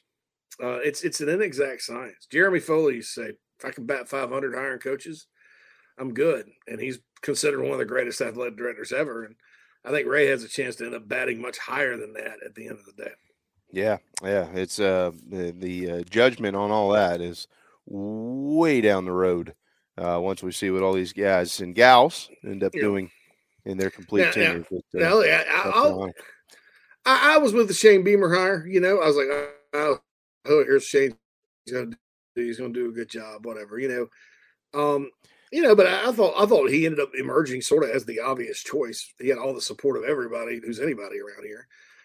If Lamont Paris ends up turning this thing into Wisconsin South, and this program's going to the tournament every other year and competing in the S E C, and nobody wants to play him, and the C L A becomes this ridiculous place to have to play, you got to you, you not only have to give Tanner credit for that, some of you will do it begrudgingly, you got to think, ah, this guy and Chance Miller both, because Chance worked on it too, man, that was a good, that was a great evaluation, you know. Because look, looking at the record, it was a five-year build at Chattanooga. There were not a lot of great years there until the last year. And now he's in year two, and he's sixteen and three. And mm-hmm. looks like looks like a different coach. Looks like a, I mean, it's just like coaching his butt off. I, I think I think last year maybe there were some other issues that were with that roster to where he couldn't coach like he wanted to. He's coaching like he wants to now. Looks very comfortable. Always has been kind of a calm guy, but I mean, I'm just impressed. And a lot of this, the success they've had, guys, is because of coaching. It's because he's coached them well. All that discipline, ball sharing, that's coaching. And recruiting is part of coaching as well. And he's recruited good players. Uh, we need to uh, hit our final timeout. Don't go anywhere. We'll tee you up uh, for the playoffs and squeeze in some Gamecock football notes and a couple of other little nuggets to pass along as we head into the weekend right here on Inside the Gamecocks, the show. Welcome home. That's what the Gamecocks say. And so does the Barn Dough Company, where they can build your dream home starting as low as one hundred sixty dollars per square foot. If you live in the Carolinas, Georgia, or Tennessee, their turnkey process takes just four to six months on average and can be custom designed by size and details. Make your dream a reality. Visit the barn dominium co dot com. That's the barn dominium co dot com. The Barn Dough Company, Gamecock owned and operated. Down here in the South, we don't always see eye to eye. While our taste in college football teams, or what sauce, if any, goes best on a rack of ribs, or what to mix with our Dixie vodka might be up for debate, we can all agree there's nothing better than a Southern tailgate. And like our favorite college teams, our ingredients come from small towns and big cities. They're grown in Southern soil, are crafted by Southern hands, and proudly represent the South in our backyard and beyond. So raise a glass of Dixie Southern Vodka to celebrate being made in America and raised in the South. Michael Campbell arrived at South Carolina in two thousand three after growing up in Virginia and was dubbed the Winchester Rifle by Gamecocks great Tommy Moody in the broadcast booth. He left in two thousand six a legend, a career three fifteen hitter and twentieth round draft pick of the San Diego Padres. Campbell was first all-time in games played, at bats, and triples, second all-time in hits with two hundred ninety-nine, singles and total bases, third all-time in doubles, top ten in runs scored and R B I, and he hit thirty-one home runs in his career for the Gamecocks. Now he's passing his knowledge to the next generation through his business, Soup's Swing Shop. If your son or daughter wants to improve their game, Soup's Swing Shop offers virtual lessons. Mike will connect with you, diagnose your swing, and create a special game plan to help improve it. Call him at eight five nine, four one four, eight two four zero. Email soups swing shop at gmail dot com or find them on social media and on the Chief Sports app. Soup's Swing Shop. Play ball.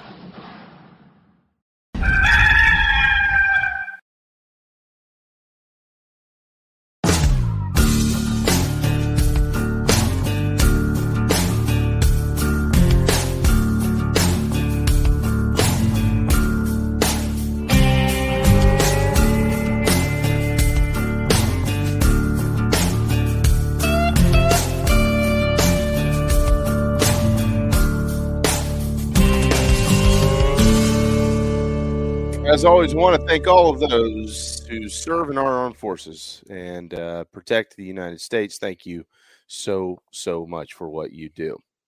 Thank you to Mike Morgan for joining us, uh, as he always does, twice a week. Thanks to Stuart Lake for sending me the picture of Mike Morgan getting wing sauce on his shirt as they are munching down ah. at these wings. And uh, I forwarded that to Phil. We got it on the air. That's how technology works. So the Golden Tones and uh, one of the great voices of Gamecock baseball, Stuart Lake, are enjoying while we're working. That's good to see. I wonder if that one was on are Coach Tanner as well. I don't know if we're buying this, this or Coach I'm, Tanner is. No, no, no. I mean, not, I'm buying this picture. I think this is a setup. I, I think Mike has asked Stuart. A marketing opportunity for D's? That's on his sleeve. That's right. He int- so that what I'm gonna he do. could he be more relatable to Yeah. This is intentional. This is not real. Mike did not get this on his sleeve. Coach Lake put it there upon his request. I don't know. I, I see. Look, Mike's wearing one of the shirts that I'm wearing. It's one of my fishing hoodies. Well, he doesn't have a hood on it, but you know, you don't want to stain these. They're not cheap. So I, I, I think I'm going to give him an accident on that. I'm going to give him an accident. Maybe so. If he was in just like a regular cotton T-shirt, Phil, that already had like some stains on it. Maybe he had like a. That's know, true. This is that like synthetic stuff. Yeah. That, yeah, that, that nice. That's seventy-five dollars like, shirt he's wearing. Yeah. Yeah. yeah. I mean, so, this is more look, about. Yeah. Very well groomed. Hair looks good. You know, I I, I don't think it, it, I don't think Mike would, would, would mess it up like that. So. Maybe not. Maybe. That's an A I fake, guys. That's a, yeah, that's A I. Yeah, actually, fake Mike. It just seems like there's no way. Fake Mike Morgan on Twitter. That was actually Brad. Fake Mike Morgan on Twitter. That was the Brad Mullen's body does got doppelganger. um, that was actually that was actually right, so, uh, Brad Mullen. S C Scout guy says on one oh seven point five they said that we got Lamont essentially because he was what was left and everyone else turned us down. It's not necessarily the case. Um. Sean Miller turned the job down. Uh, Dennis Gates didn't necessarily turn it. He was never offered the job uh, and just took, simply took Missouri because they were waiting on Carolina and Miller. Uh, I'm not sure that's what the administration athletically wanted to do to begin with was to pursue Sean Miller because I, I didn't think they thought – I didn't think they'd get him. Uh, I think they wanted Gates. And then after that, by that point, Bob Ritchie had pulled out, so he's not turning it down. They didn't really offer anybody like Pat Kelsey. It's a very kind of narrow search. And then it came down to Lamont Paris and B J Mackey. So, you know,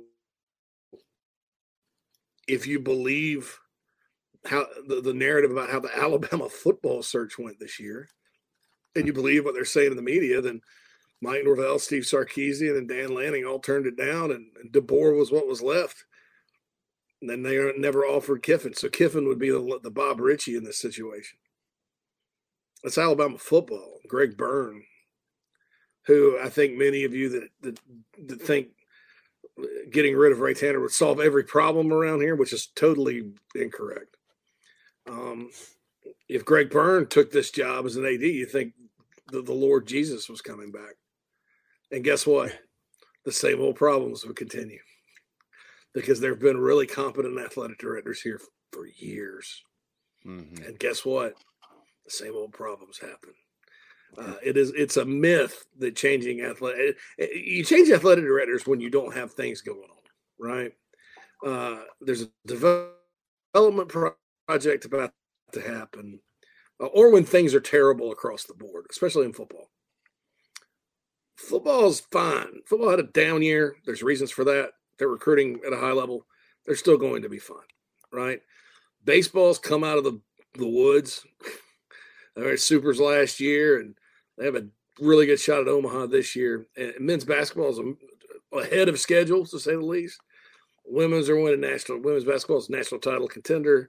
You know, they mentioned tennis. People bitched about softball a year. They made the N C A A tournament last year. Took Florida State to the wire. Yeah. I mean, th- so so so when you have projects coming up and when things are good, you don't change leadership every time, because fans want to change the A D every time they lose a game. And, and, I, and I think, too, it hurts Tanner because he was a coach. And so in baseball, every time you lost a game, you blamed Ray Tanner. So now, so now and, he, and he's, he's, he's kind of the coach of all coaches. And so he gets the wins and losses day to day, just like a coach, but he's, he's, he has nothing to do with it. So I don't know. I think I think I think you just gotta wait and see how all this plays out. And Ray Tanner's legacy is going as an A D here is going to be judged, fair or unfair, by how these coaching hires turn out. And, and, and I, I know everybody's going to just ignore all the other good he's done. so uh, I know that's how you guys are going to judge it. But this whole notion that, you know, there's a post on the board the other day. Well, was, was Ray Tanner, is he still set to retire this? Oh, that's disappointing. Oh, you think Carolina had lost two five-star recruits and basketball team had gotten beat by forty, and Roman Kimball and Matt Becker and Eli Jones all went in the transfer portal the same day with that reaction. That's ridiculous. Yeah.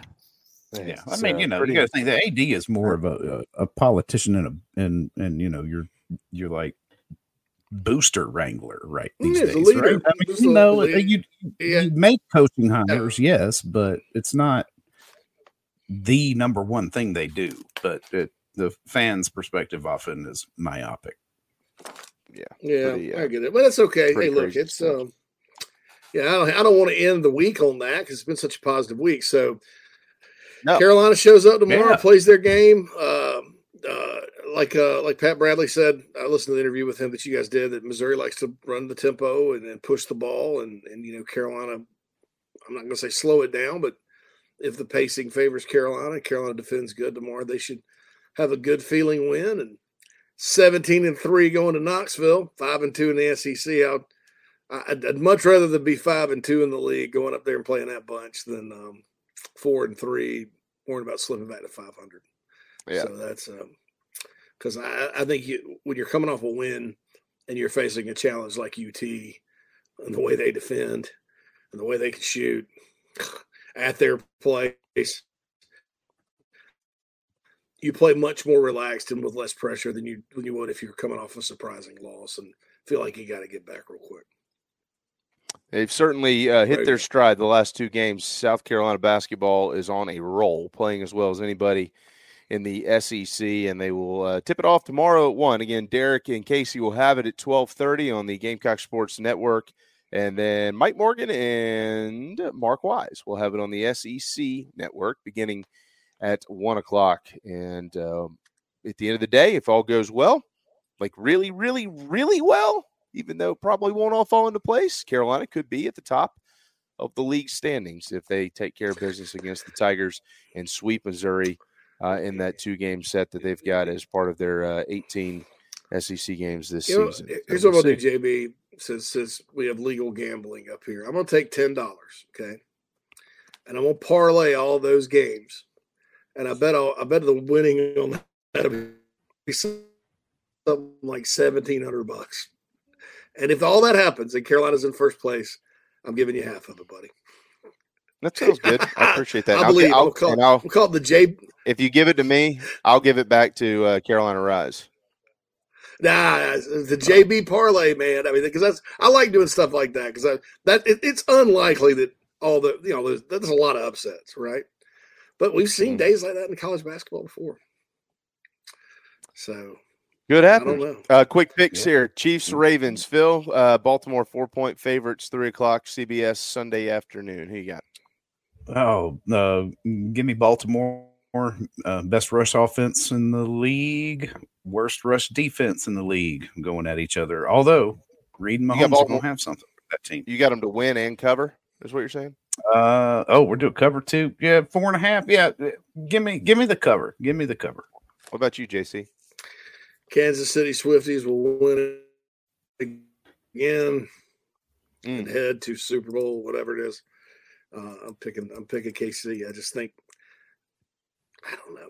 Are the Ravens a better mm. team? Yeah, but I thought Buffalo was a better team too. So, mm, mm, mm, mm, mm, mm. Seeing the Super Bowl, Jadeveon, you're headed that way after y'all take down K C this weekend.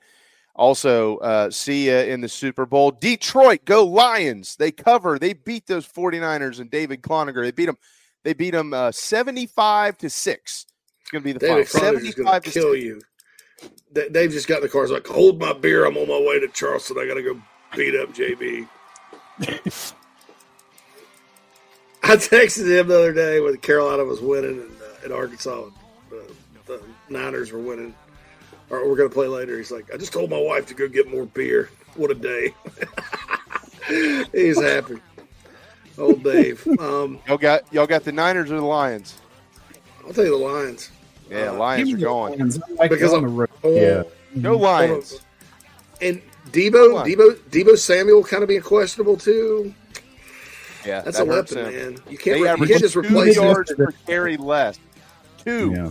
When he's not on the field, when he's not on the field, they average two yards per play less and per carry. See Jawan Jennings get blown up in the backfield on a run they normally do with Debo.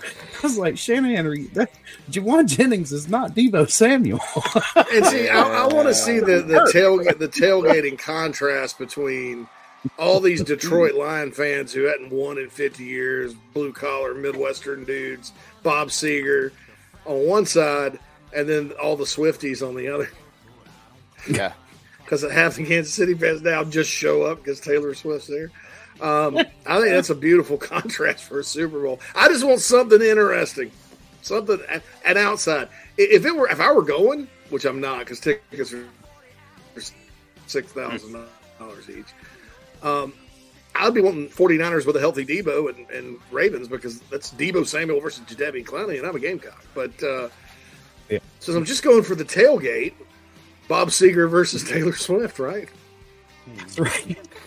That's right. Bob Seger wins that one, hands hands down. Thanks to Mike no Morgan, doubt. Stuart Lake, and uh, Brad Muller. Thanks to all of you, J C and Phil as well. We'll see you at eleven on Monday. Built by the Barn Door Co., always live from the Cinerama Studios. And tonight, we're all serving ourselves chicken cock bourbon. Make sure you pull up the Chief Sports app and type in your address in the Chicken Cock Challenge. You can find it in the liquor store near you. See you next week here on Inside the Gamecocks, the show.